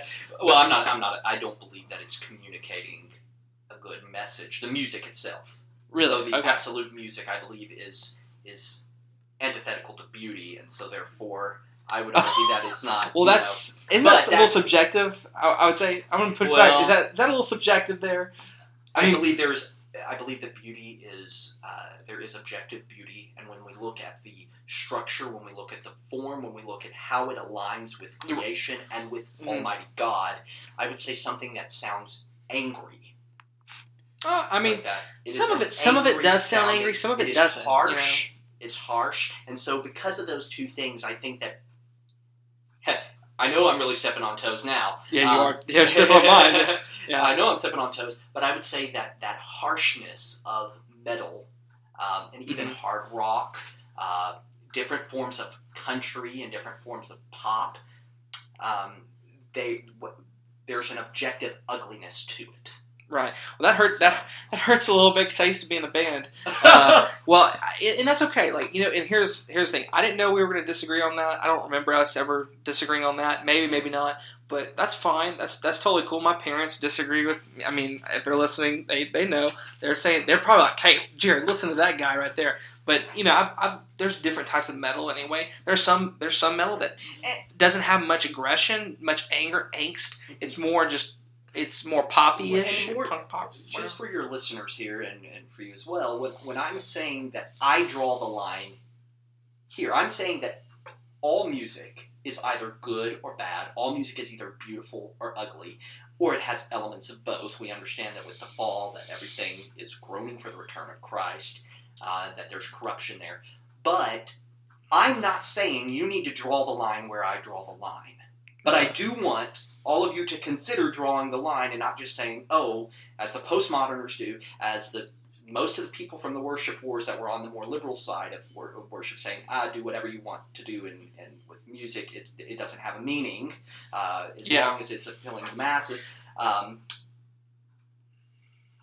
the thing is, is that you need to really consider about saying that music, all music is good, or that music is neutral, and so it's all about preference. I think we need Yeah. to be very cautious there. I mean, I would say like there there are certain music that's not good because there's language, there's messages within the song that's not good. It's not godly. It's not. And I'm speaking of absolute music. I'm talking of the music, not the Yeah, instrumental. Yeah, yeah, and that's that's what I'm picking up on. I, I think I would disagree with you on that part. I, I believe I would. But so would you say that listening to metal is sinful? Is that what you're saying? I would say that everything we listen to, everything we do, shapes us, informs us in some way. And further, the meaning of music, I don't believe in what was an early theory called the arousal theory. Um, a doctrine that is something that was held by Plato that just by listening to the music, I am going to become angry. So if I listen to heavy metal and it's an angry heavy metal, then I'm angry necessarily. I don't believe it shapes, but I do believe music has a meaning. Right. And that meaning of the music is done through symbolism. So this music sounds how this passion or affection or emotion, if we're going to use the major term, feels. So this music, as the the you know, um, we think of different symbols. Uh, you know, uh, oh, what, what's a what's a, a symbol here? The fish sign. Oh yeah. It stands for something else Right. music, it means how people feel. Well, It does not definitely emotion. necessarily Yeah. mean that you're going to feel that way from listening to the music. Right. But think of it this way I'm going to make a very similar argument using another form of meaning. Would you say, first off, that music has meaning? Music itself. Right. Would you say that Well, it carries meaning? Um, are you you're talking about just the music, like the Right, just instruments? in gen- And- yeah, you're not talking about the lyrics. So, do you believe it's a form of communication at all? sure. Okay, so you would say it's a form of communication. And here's what I'd also ask the listeners to think about here. If music is a form of communication, and facial expressions is a form of communication, wouldn't you agree? Yeah. Um, Right. And dance is a form of communication, would you agree there? Right. And um, words are a form of communication, would you agree there? Right. Now, I'm going to ask you a question similar to the question you just asked me. Is it sinful for a person to u- to curse? Correct. So it would be sinful for them to curse. Correct. Okay. Yeah. Is it sinful for a person to uh, move their hips in a way with a dance that is uh, provocative and immodest? Correct. Okay. Yes. Correct. Facial expressions. If a person uses a facial expression that is considered disrespectful to their parents, rolling the eyes or something like that, is that sinful? Mm, that's where I'm. I might. Uh, okay, so Or maybe they're, they're if just they're so uh, at that point, I would go I would lean more towards okay, what were, what was their heart behind that? Like so, like say you might perceive my facial like Is there like any form of facial communication that could be disrespectful? I yeah, I mean yeah, okay, I would agree with so you on it that. Yeah, can be sinful then. yeah. Okay, now I'm trying to think. with all of these forms of communication, right. you're saying that it can be sinful. Now, I'm oh going to sure, ask you this: sure. With music, absolute music as a form of communication, which you agreed earlier, it was a form of communication. Right. With music, is there any type of music that can be sinful by listening to it? Just the music itself, The music itself. not the lyrics. It's a form of communication, right? We already Okay, let's say lyrics did not is a form of exist. Yes, So just- lyrics don't exist. Okay, okay. I would say no. Okay. Okay, here's but why? Okay, but why? So, all right. Because the, the main thing is is music itself, the what it communicates. If we're gonna say it does communicate, assuming it does, say we. It, So it we, always communicates good things. Well, no, no. I'm no. Let me, let me finish. So, music communicates different things for different people. For example, when I listen to metal, I don't get angry. It doesn't communicate anger to me. But, but but that's what I'm saying. I'm not espousing a arousal type theory or something like Oh, that. okay, to yeah, that's you're right. Saying that Okay. automatically, I'm saying what it means, just like words. What it means. Just because someone curses doesn't Well, I don't mean know. you're going to feel that way. Well, that sure, curse, but even it's the music- sinful. I don't know what they're. I mean, the thing is, is a, a really heavy guitar riff. Like I know people that that have created guitar riffs like that. They were not angry. They were not communicating Well, well, that but hang- what- angry. Here's the deal. Anger. Just because somebody curses doesn't mean that they're angry either. Okay, They could curse just because it's Sure. a habit. and that's a that's a yeah. I got you. See what I'm Yeah. saying? Well, so music not is even anger, it though. means. It's what the But we're, but when you say metal, you're saying that you're when you say metal though, you were saying it, it communicates anger to you, right? Is that isn't that what you said? I want to. I, I think I was using that as an example that it could. To me, I think that it is a Sure. form So of music. so but be, but is that so? What other emotion would it convey, or what other what's so? I guess and, and, let- and let me be frank here. I Yeah. don't really listen to metal because Right. I, I think it's not. I don't there's different types of I don't believe it's good. Right. I can- I can- there's death metal. I know of these things. I can I can Uh, play ten different songs for you, and Right. they would all create different emotions and But I'm wanting you to Yeah. think through what you just said here. With every other form of communication that you agreed was a form of communication, you said it could be sinful. But with music, you said it couldn't. And what and this is a common thing in the church, right? So we're saying that music can't and we've got off topic from the right. main No, topic, did, but definitely. but No, uh, this is cool. This is cool. This, This is is cool. this is cause these conversations. And Hey, it's, it's all right. I, I Uh, said this could happen. So, so- yeah, If all of these other forms of communication, right, these let's say vehicles of communication, right. just because someone dances in a provocative way, does that mean that they're feeling provocative? Not necessarily. But they're I, Well, well, what they're communicating yeah. is sinful. Now, if you're communicating in the music that you're doing something that is sinful, or if you're choosing to be the garbage can and listening to it, right? Okay. Well, let me let me ask you this. If if Yeah. it if it can be, or what you really got to ask yourself, and what the, the listeners have to ask themselves is, why is this the only form of communication that I believe is neutral or always good? It's a that's- yeah. postmodern argument. Yeah. This argument was not around or, or was not prevalent until the 1970s. It definitely wasn't prevalent in the church until the 1970s. Right. And the worship wars, if we look at what the worship wars were fighting over, a lot of it was dealing with musical meaning. And it used to be prevalent that they said, yes, music means something. But with postmodernism, we say, oh, or utilitarianism.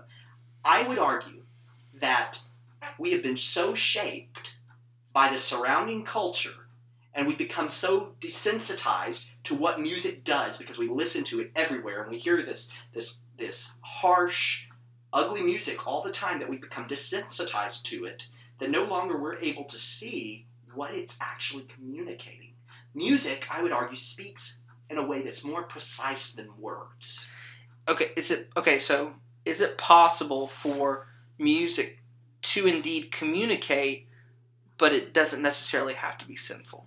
Oh for sure I I believe that there, the music communicates very reverent things as well. Okay. It, Give me an- it always communicates something. Okay, give me an is, What does example. Give me an example of music that communicates something good, but is not necessarily worship, or you know, give me an example. I want. I would like to to get some examples. Okay. Um, the national anthem. the tune that goes with the national anthem. communicates. I mean, some would say idolatry. Well, but the, okay, so now we have to talk about different types of communication, right? So yeah, there we go. Okay, so it ju- just and I know we've got off topic here, but Right. this is fun. So I think Macagina, John Macagina, makes a strong argument for three different types of musical meaning. One is bioacoustic, Right. one is uh, iconic, Right. and then one is associative. Right. Now, Okay. associative meaning is something that comes from a, a sentimentality or something like that. Something that, um, because this song was my grandmother's favorite song, it means this to me. I it's guess, something I associate Right. with. Yeah. Right. Iconic meaning Right. is in the United States, we have said this is going to mean this, so it means this. A stop sign means to stop. It's an icon to stop. That's what it means by an iconic meaning. The national anthem, similarly, when we hear the national anthem, it means United States of America or the American flag. When we see that, it means freedom To some. to some. Or it could have another given meaning, uh, the Confederate battle banner. That's another controversial issue. Yeah. That you know, it's an icon that means different things. Okay, so give me, give me. Okay, so let's get off the national anthem. Give me one, just one example of a good song like you hear on the radio. Can I define bioacoustic real quick? That's the universal meaning. Okay. It Okay. means this objectively. That's what it's. It's an intrinsic meaning in the music. Okay. Okay. Okay. Gotcha. So now back to what you're saying. I'm sorry. All right. So I just, I'm curious. Like, is there like, so for example, like I'll, I'll throw out. Um, there's a, so, um, my favorite country western artist Okay. is uh, Josh Turner. I like Josh Turner a lot. He sings Black Train. Uh, not it's, sure it's, it's, is, it- Black Train. It's it's actually a the lyrics itself are I wouldn't say biblical, but they're theological at least, and they're the well, the everybody's theo- a theologian. yeah, well, the question no, is, are they good or bad? yeah, and I would say it's it leans more good than bad in my opinion. uh, I haven't studied it very strictly, but I, I mean he's a very talented artist. His but his songs are country western. So when you but but when you hear country western music, what do you think of? What does that communicate to you? I mean, what, I'm just It- curious. it- it's going to depend. Right, So even within, so we're talking genre. Right, So I would say overarching, you have pop culture, folk culture, and high culture, right? So high culture is going to be the uh, the music that is. Uh, it's going to be more intellectual, or the culture. It's not just music; it's art that's higher. It's it's it's a. It's going to take more um, metal. learning to understand. Metal. That's metal. I'm t- no, I'm, I'm serious. There was a scientific, st- and pe- people are going to laugh at this. There was a scientific study done. The those that listen to uh, metal music have a higher IQ. Apparently, that's a, that's that's a real thing.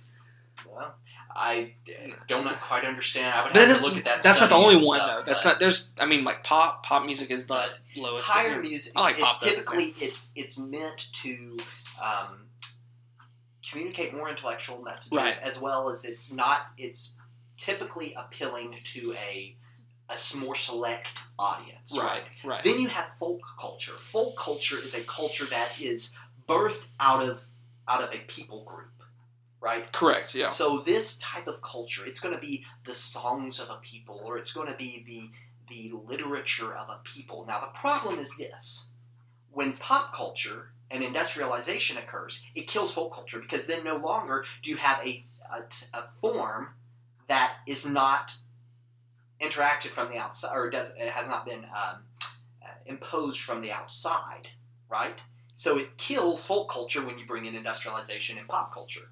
Right. So then, pop culture, it's defined in two ways, or two major aspects. Not in two ways, but two major aspects. It appeals to the masses, and it's it's uh, created to make money.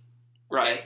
So any musical genre that is created to appeal to the masses and make money Right. is a pop genre. So metal would be a pop genre because it's made to appeal to the masses and make money. No. No. no. I- no. I mean, I would disagree on that one. Okay, so but any of these forms, so that's the I- I major get what you're saying. outside. So now let's go a little more narrow. Then you have different genres, such as that are pop genres, such as rock, country, uh, some forms of jazz Rap, that are not, you know, now early jazz and early blues. You Yeah. could argue was more folkish, which actually gave birth to rap. So rap is a, another pop genre. Um, you have these different types of genre. Sure. Now, within each of these genres, I could maybe say that a full genre is bad or good, but I would I don't listen to a lot of those genres. Yeah, and I get what you're saying. say- You're not Then you have each piece that's communicating something, right. right? So you have to take and use a fine tooth comb, and you will you will know, especially if you take a break from listening to it for a while, where we're, we're you know uh, think of you know people that take drugs on a regular basis, right? They they build up a tolerance to that drug Sure. Music in a similar way when you're listening to it you've built a tolerance you hear it all the time so it's not affecting you you it's still affecting you it's still shaping you you just don't Yeah. know because you've grown more tolerant I would say it. You know, there's like so. For example, rap. I'll, I'll say that I don't. I don't listen to a lot of rap. Some I, I do listen to a little bit. Um, if when you first start listening to rap, you can't understand a word they're saying. You you can't follow it. You don't understand it. You just kind of you know uh, this is Right. terrible. But as you listen to it, you become more accustomed to the the lyrics and what they're actually saying, and you understand it a little bit more. Same thing with metal. Metal is is very similar in that way. It's not a similar genre. I don't think, but but metal is a very um, and and yes, a lot of these genres they were birthed out of different cultures, different movements. but, but then again Uh, you get to what is culture where I Oh, I agree. culture is a behavior it's not a Yeah. it's not ethnicity No, or, no, no, or no, no. world or something like that No. it means behavior it means deeds Correct. so I would say the church getting a little bit closer to our topic again the church should have a distinct culture right um, That's a good- that's a- a distinct yeah. culture we're not trying to borrow from other cultures we should have a distinct culture it's a distinct behaviors That's now, a good point. if say you're in another country and there's something really good that communicates the messages that are really good Right. and if it uh, if it's something prescribed, say congregational song, and it's truly congregational and it's truly good and it's reverent and it communicates the right thing, then we can bring it into the service. There's other good things of other cultures that don't follow the prescriptions in the New Testament. Right. Therefore, we can't bring them in. Um, and, and remember, when we're talking about music, when we're talking about these other aspects, there are good things that are not fitting, and that's where we started with the going into. the Yeah, absolutely. There are good things that are not fitting, and so just because, uh, Yeah. we, and we can debate, and like I said, I I want the listeners to understand this. My main thing I'm trying to uh, convince you of right now, and, in this discussion, Mhm. is think about where you draw the line. If music is a form of communication, then I would encourage you to be consistent, and as with all other communication, draw the line and say, hey, this is good communication and this is bad communication. Yeah. Well, going back to what I was saying about the metal, though, is I was I was going to say, even though I like metal in my personal time, I might listen to it in my car. I don't want that in the corporate service. Right. Even though at one point I did say I wanted So- the corporate service. So, so, but right there, you're showing this is, even though you think it's good, right. you don't believe it's fitting. Exactly. That's what I was trying to. And that that's exactly. I was trying to use a personal example of that because I hear that a lot within um, a lot of different, a lot of different, um, in a lot of different um, contexts there. Um, but anyway, so you know, um, we've gone a, a long time. It's been an hour and forty five. Yeah, this is probably the longest longest Hey, podcast, that's Well, okay. You bring on, you bring someone that's uh, long-winded on here, Hey. and you're fairly long-winded yourself. I hope I don't that- offend you, but I, I kind of expected this to be honest. That's why I, I, I, was, I mean, I don't have to get up too too early tomorrow, so we're good.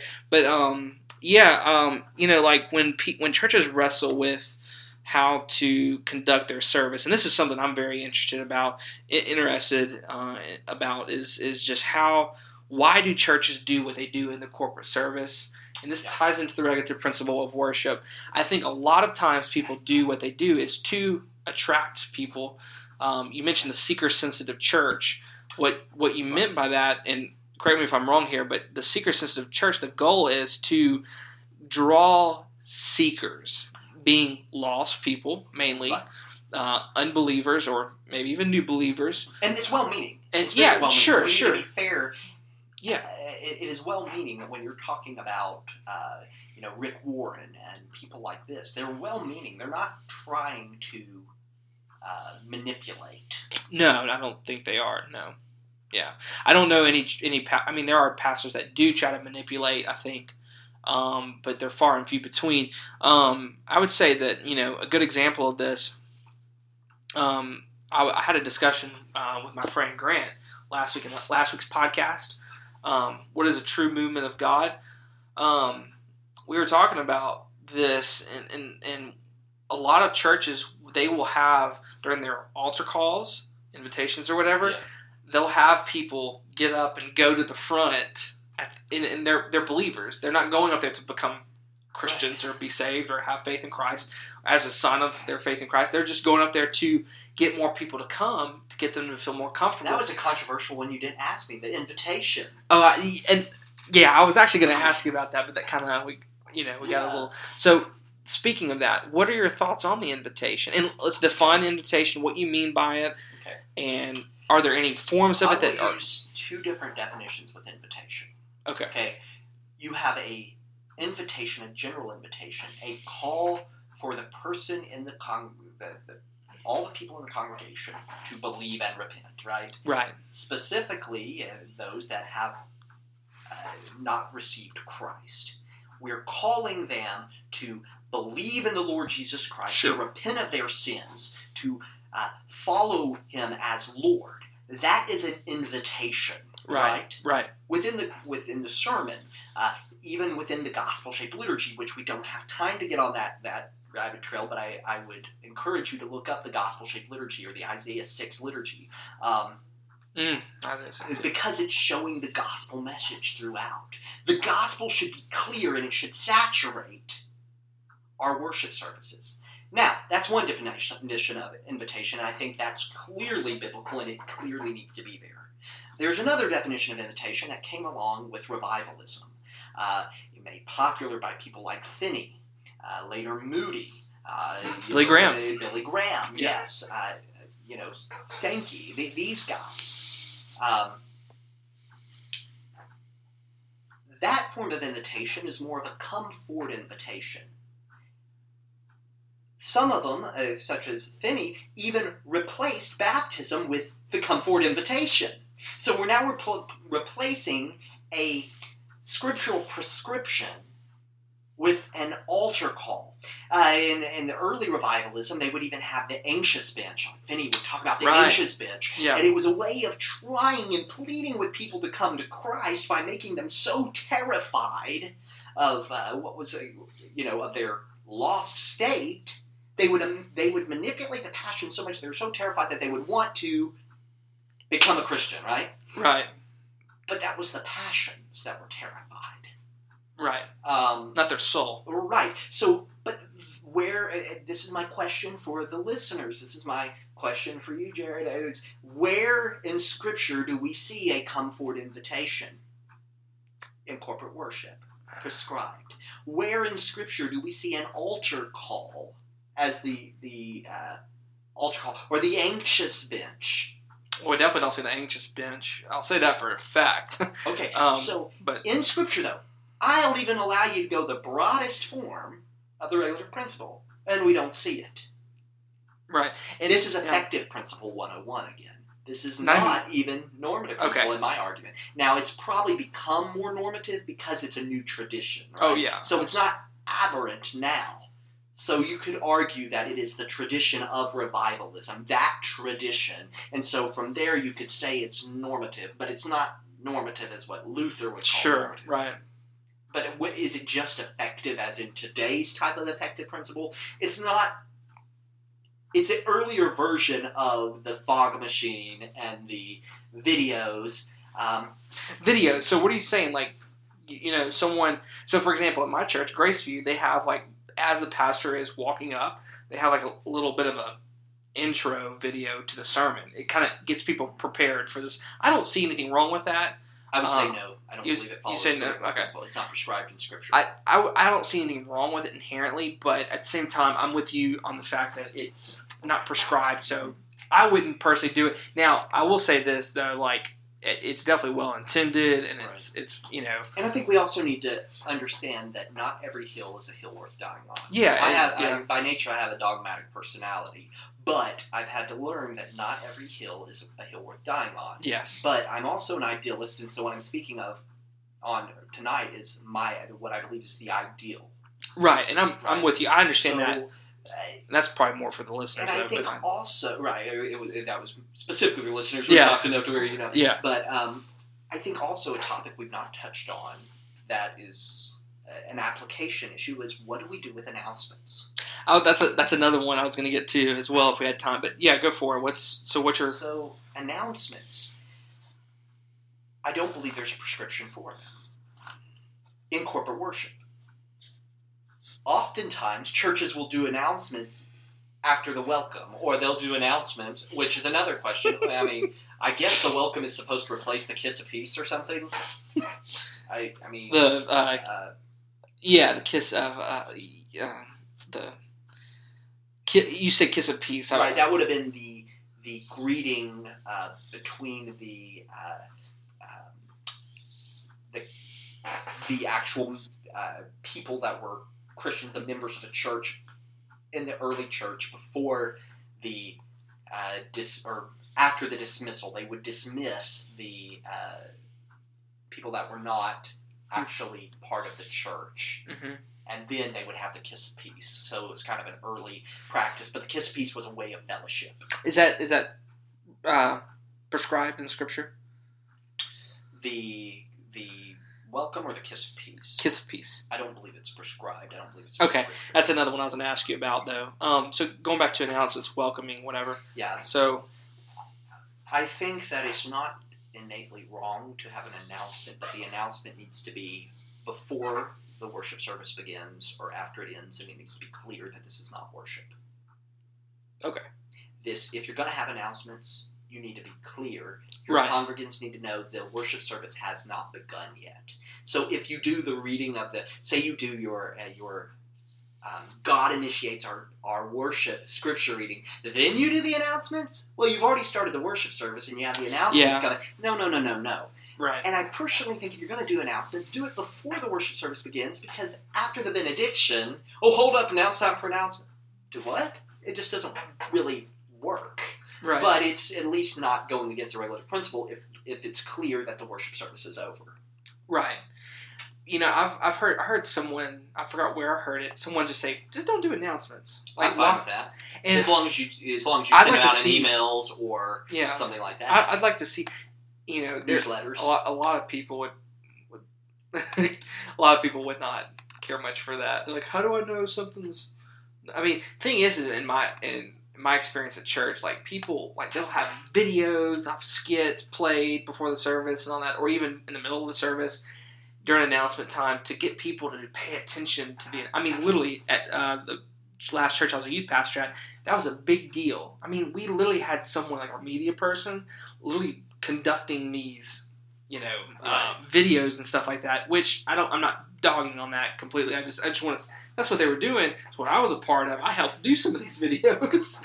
I remember doing a lot of them actually, and man, um, even still, people would not listen to them though. Every week, I remember. I mean, pretty much, people. would be like, People were not listening to him. I'm like, why do we even spend this much time and energy on it? Like, even from a pragmatic, you know, this is not even a uh, regulative Right. thing. This is a pragmatic thing. Like, might as well not even do the. Like, yeah. we can let's spend more time in prayer and God's word and counsel and all that. You know. And let's think of it this way.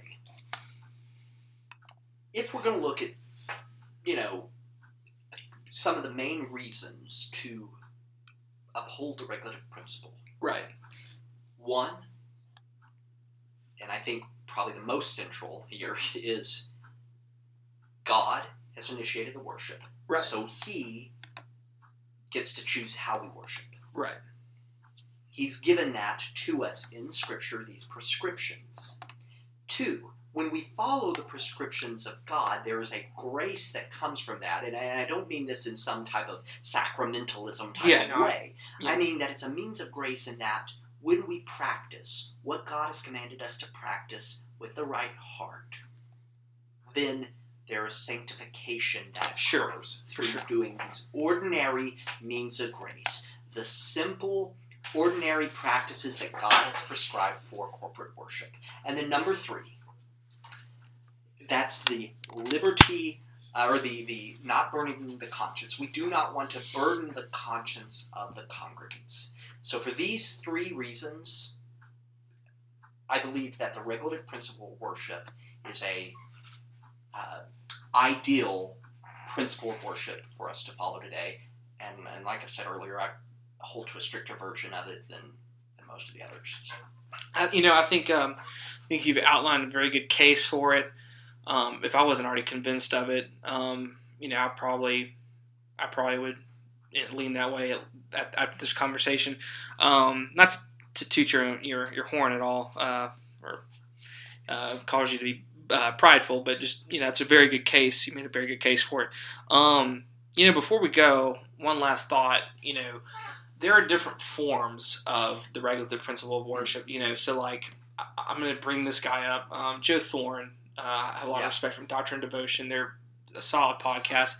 Very, I recommend if you're looking for way better podcasts than this one, go listen to go listen to him. Um, and uh, it's the Jofo, the Jofo. Uh, uh, I'm not gonna say couple, that'd be bad, but uh, the Doctrine and Devotion. Go listen to them. They're very good. Um, and like their their church, they have a very uh, very clear liturgy. We all have a liturgy in our churches, Yes, but. I mean, theirs is clear. It's very orderly. It's very good. Um, I would, I- as far as I know, I think they do hold to the relative principle of worship, but more loosely than you would. Um, you know, so not that's not taking a swing at you. Right. Just saying that, that it's loose. It's you know they have more contemporary instruments up there. Right. Um, they have a screen. They probably have announcements, probably. Um, but you know there are definitely different forms of this, and different ways people think this out, think this through. Mhm. Like for example, if I was a pastor of a church, I'd probably lean more towards the Joe Thorn relative principle of uh, worship. That how they work it out. That's how I would personally work it out, closer to them.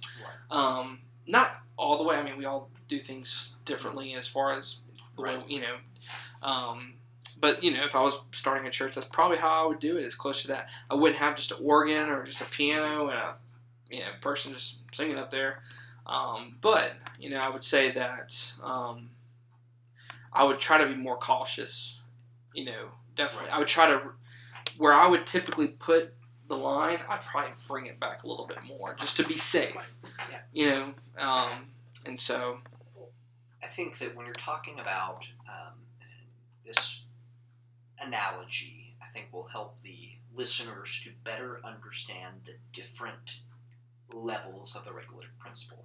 If you think of a target, mhm. you know, you have the, the center circle, right? And then you have these lines. Mhm. Well, I look at those lines, the innermost lines as being the strictest form of the regulative principle, right? So, Baptist, especially when it, we look early Baptist, yeah, not the, the vast minority of Baptists today, but the early Baptist upheld a very strict form, a very narrow line in this target of Right. lines, where the early uh, Puritans and early Presbyterians they held a little broader view. right, Hence the reason they would bring in practices from the Old Testament and uh, and the, their, their understanding of the uh, the way circumcision leads into baptism, Right. baptism, sprinkling these different things in form. So they're a little broader, but it doesn't mean that they don't uphold a respectable view of the re- regular Sure, absolutely. They do. Yeah. Then, then it keeps getting broader and broader and broader until finally it's no longer the regulative principle. right, So, for example, uh, John Frame likes to claim that he upholds the regulative principle. His definition of the regulative principle is how I would def- is very similar to how I would define the normative principle. He has went, in my opinion, a little too far. he has went outside of this target. He missed the target, and so he's no longer upholding the regulative Yeah, principle. I have one of his books somewhere over John Frame. So I think Yeah. that's some more toes that I probably stepped on. If you're some of your listeners are uh, big fans of I John doubt. Frame, but- well, some of them might know who it is, but uh, yeah, um, yeah, we probably need to wrap it up. It's it's Yes. pretty. It's like two oh man, we're two hours. this is crazy. It's all good though. Um, you know, I've had, I really enjoyed this. I'll have to have you on, on back, and so you can um, condemn my metal music listening. Uh, no, see, folks, this is a good example. I did not know me and him were going to disagree. It caught me off guard, but we had a good, respectful conversation. We're brothers in Christ. We can disagree on a secondary, tertiary issue. And, you know, I don't even know if I would say it's an issue, but anyway. Um, um, but we can still disagree and talk this out and, you know, do it do it that way. So, hey, that's another good plus for this conversation. I did not know. But go Jared, thank you very much for inviting me um, on your podcast. I've thoroughly enjoyed getting to discuss what I believe are very important issues of worship that we all need to think through. Right. Um, I would encourage you when you're posting this to maybe even put marks on the different discussions so if people want to kind of you know, I kind of let, let them. I, I kind of let them discover it, but I will put that we we Yeah. talked about other things for sure. But um, but anyway, thank you for coming, and um, you know, I, I pray that the Lord blesses your uh, ministry as you continue to. I know you're uh, seeking out God's will and His uh, plan for you as you, min- you look to minister to the church. I think so. Well, thank you, brother. And are you you're are you you're not uh, you're at um faith faith Yes. community right okay so I've heard good things about faith community um I haven't I haven't tried I haven't I haven't went there but I'm I'm at Graceview now so you can't you can't steal me man um but anyway well thank y'all for for joining us as we discuss the regulative principle of worship. If you have any questions shoot me up um, hit me up shoot me up. Hit me up. Sorry about that. Hit me up you know email me or uh, just message me on facebook. That's the easiest way text me if you got my number. Um, and john's on facebook. Um, you know if you really want to get i don't know if he adds people he doesn't know but um, sure you can just message him if you want to anyway if, if you have any other questions i mean he's a really good guy to talk to about this because he's very like this is his view you know reg- the relative principle of worship that's his view that's what he loves to focus on and that's you know, I think he knows more about it than most people I know anyway. So, um, definitely recommend him. Now, as far as resources go, you know, um, I don't know any good books specifically on the relative principle of worship. There is one good book. Um, I've heard that it's good. I haven't read it personally, but it's uh, Why Johnny Can't Sing Hymns. yeah, it's a good book. Um, is there? An, I mean, is that kind of a relative principle of worship?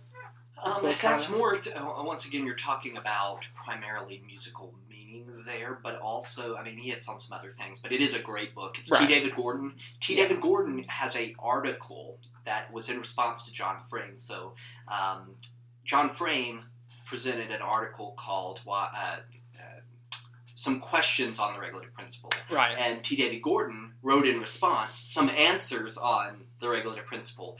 Um, and so I would encourage, if you're wanting just a, a basic understanding of the regulative principle, uh, to look into those articles. Um, uh, you know, it's it's also considered in uh, Dr. Scott Aniol's books. I mentioned him Yeah. earlier, so yeah. you, you may want to look up his name, and he and he talks about that. Go to Religious Affections. Um, dot com, I believe it is. It's either dot .com or dot .org, and that's uh, Dr. Aniol's site where uh, him as well. Or, uh, there's some contributions that will talk about the regulative principle. Type in regulative principle in the search bar, and uh, there'll be a lot of information that pops Right. up there. Right. Cool deal. Well, um, folks, hope you have a wonderful week. Uh, God bless you, and may the Lord um, continue to sanctify you um, and lead you and guide you um, as you live out the Christian life. God bless.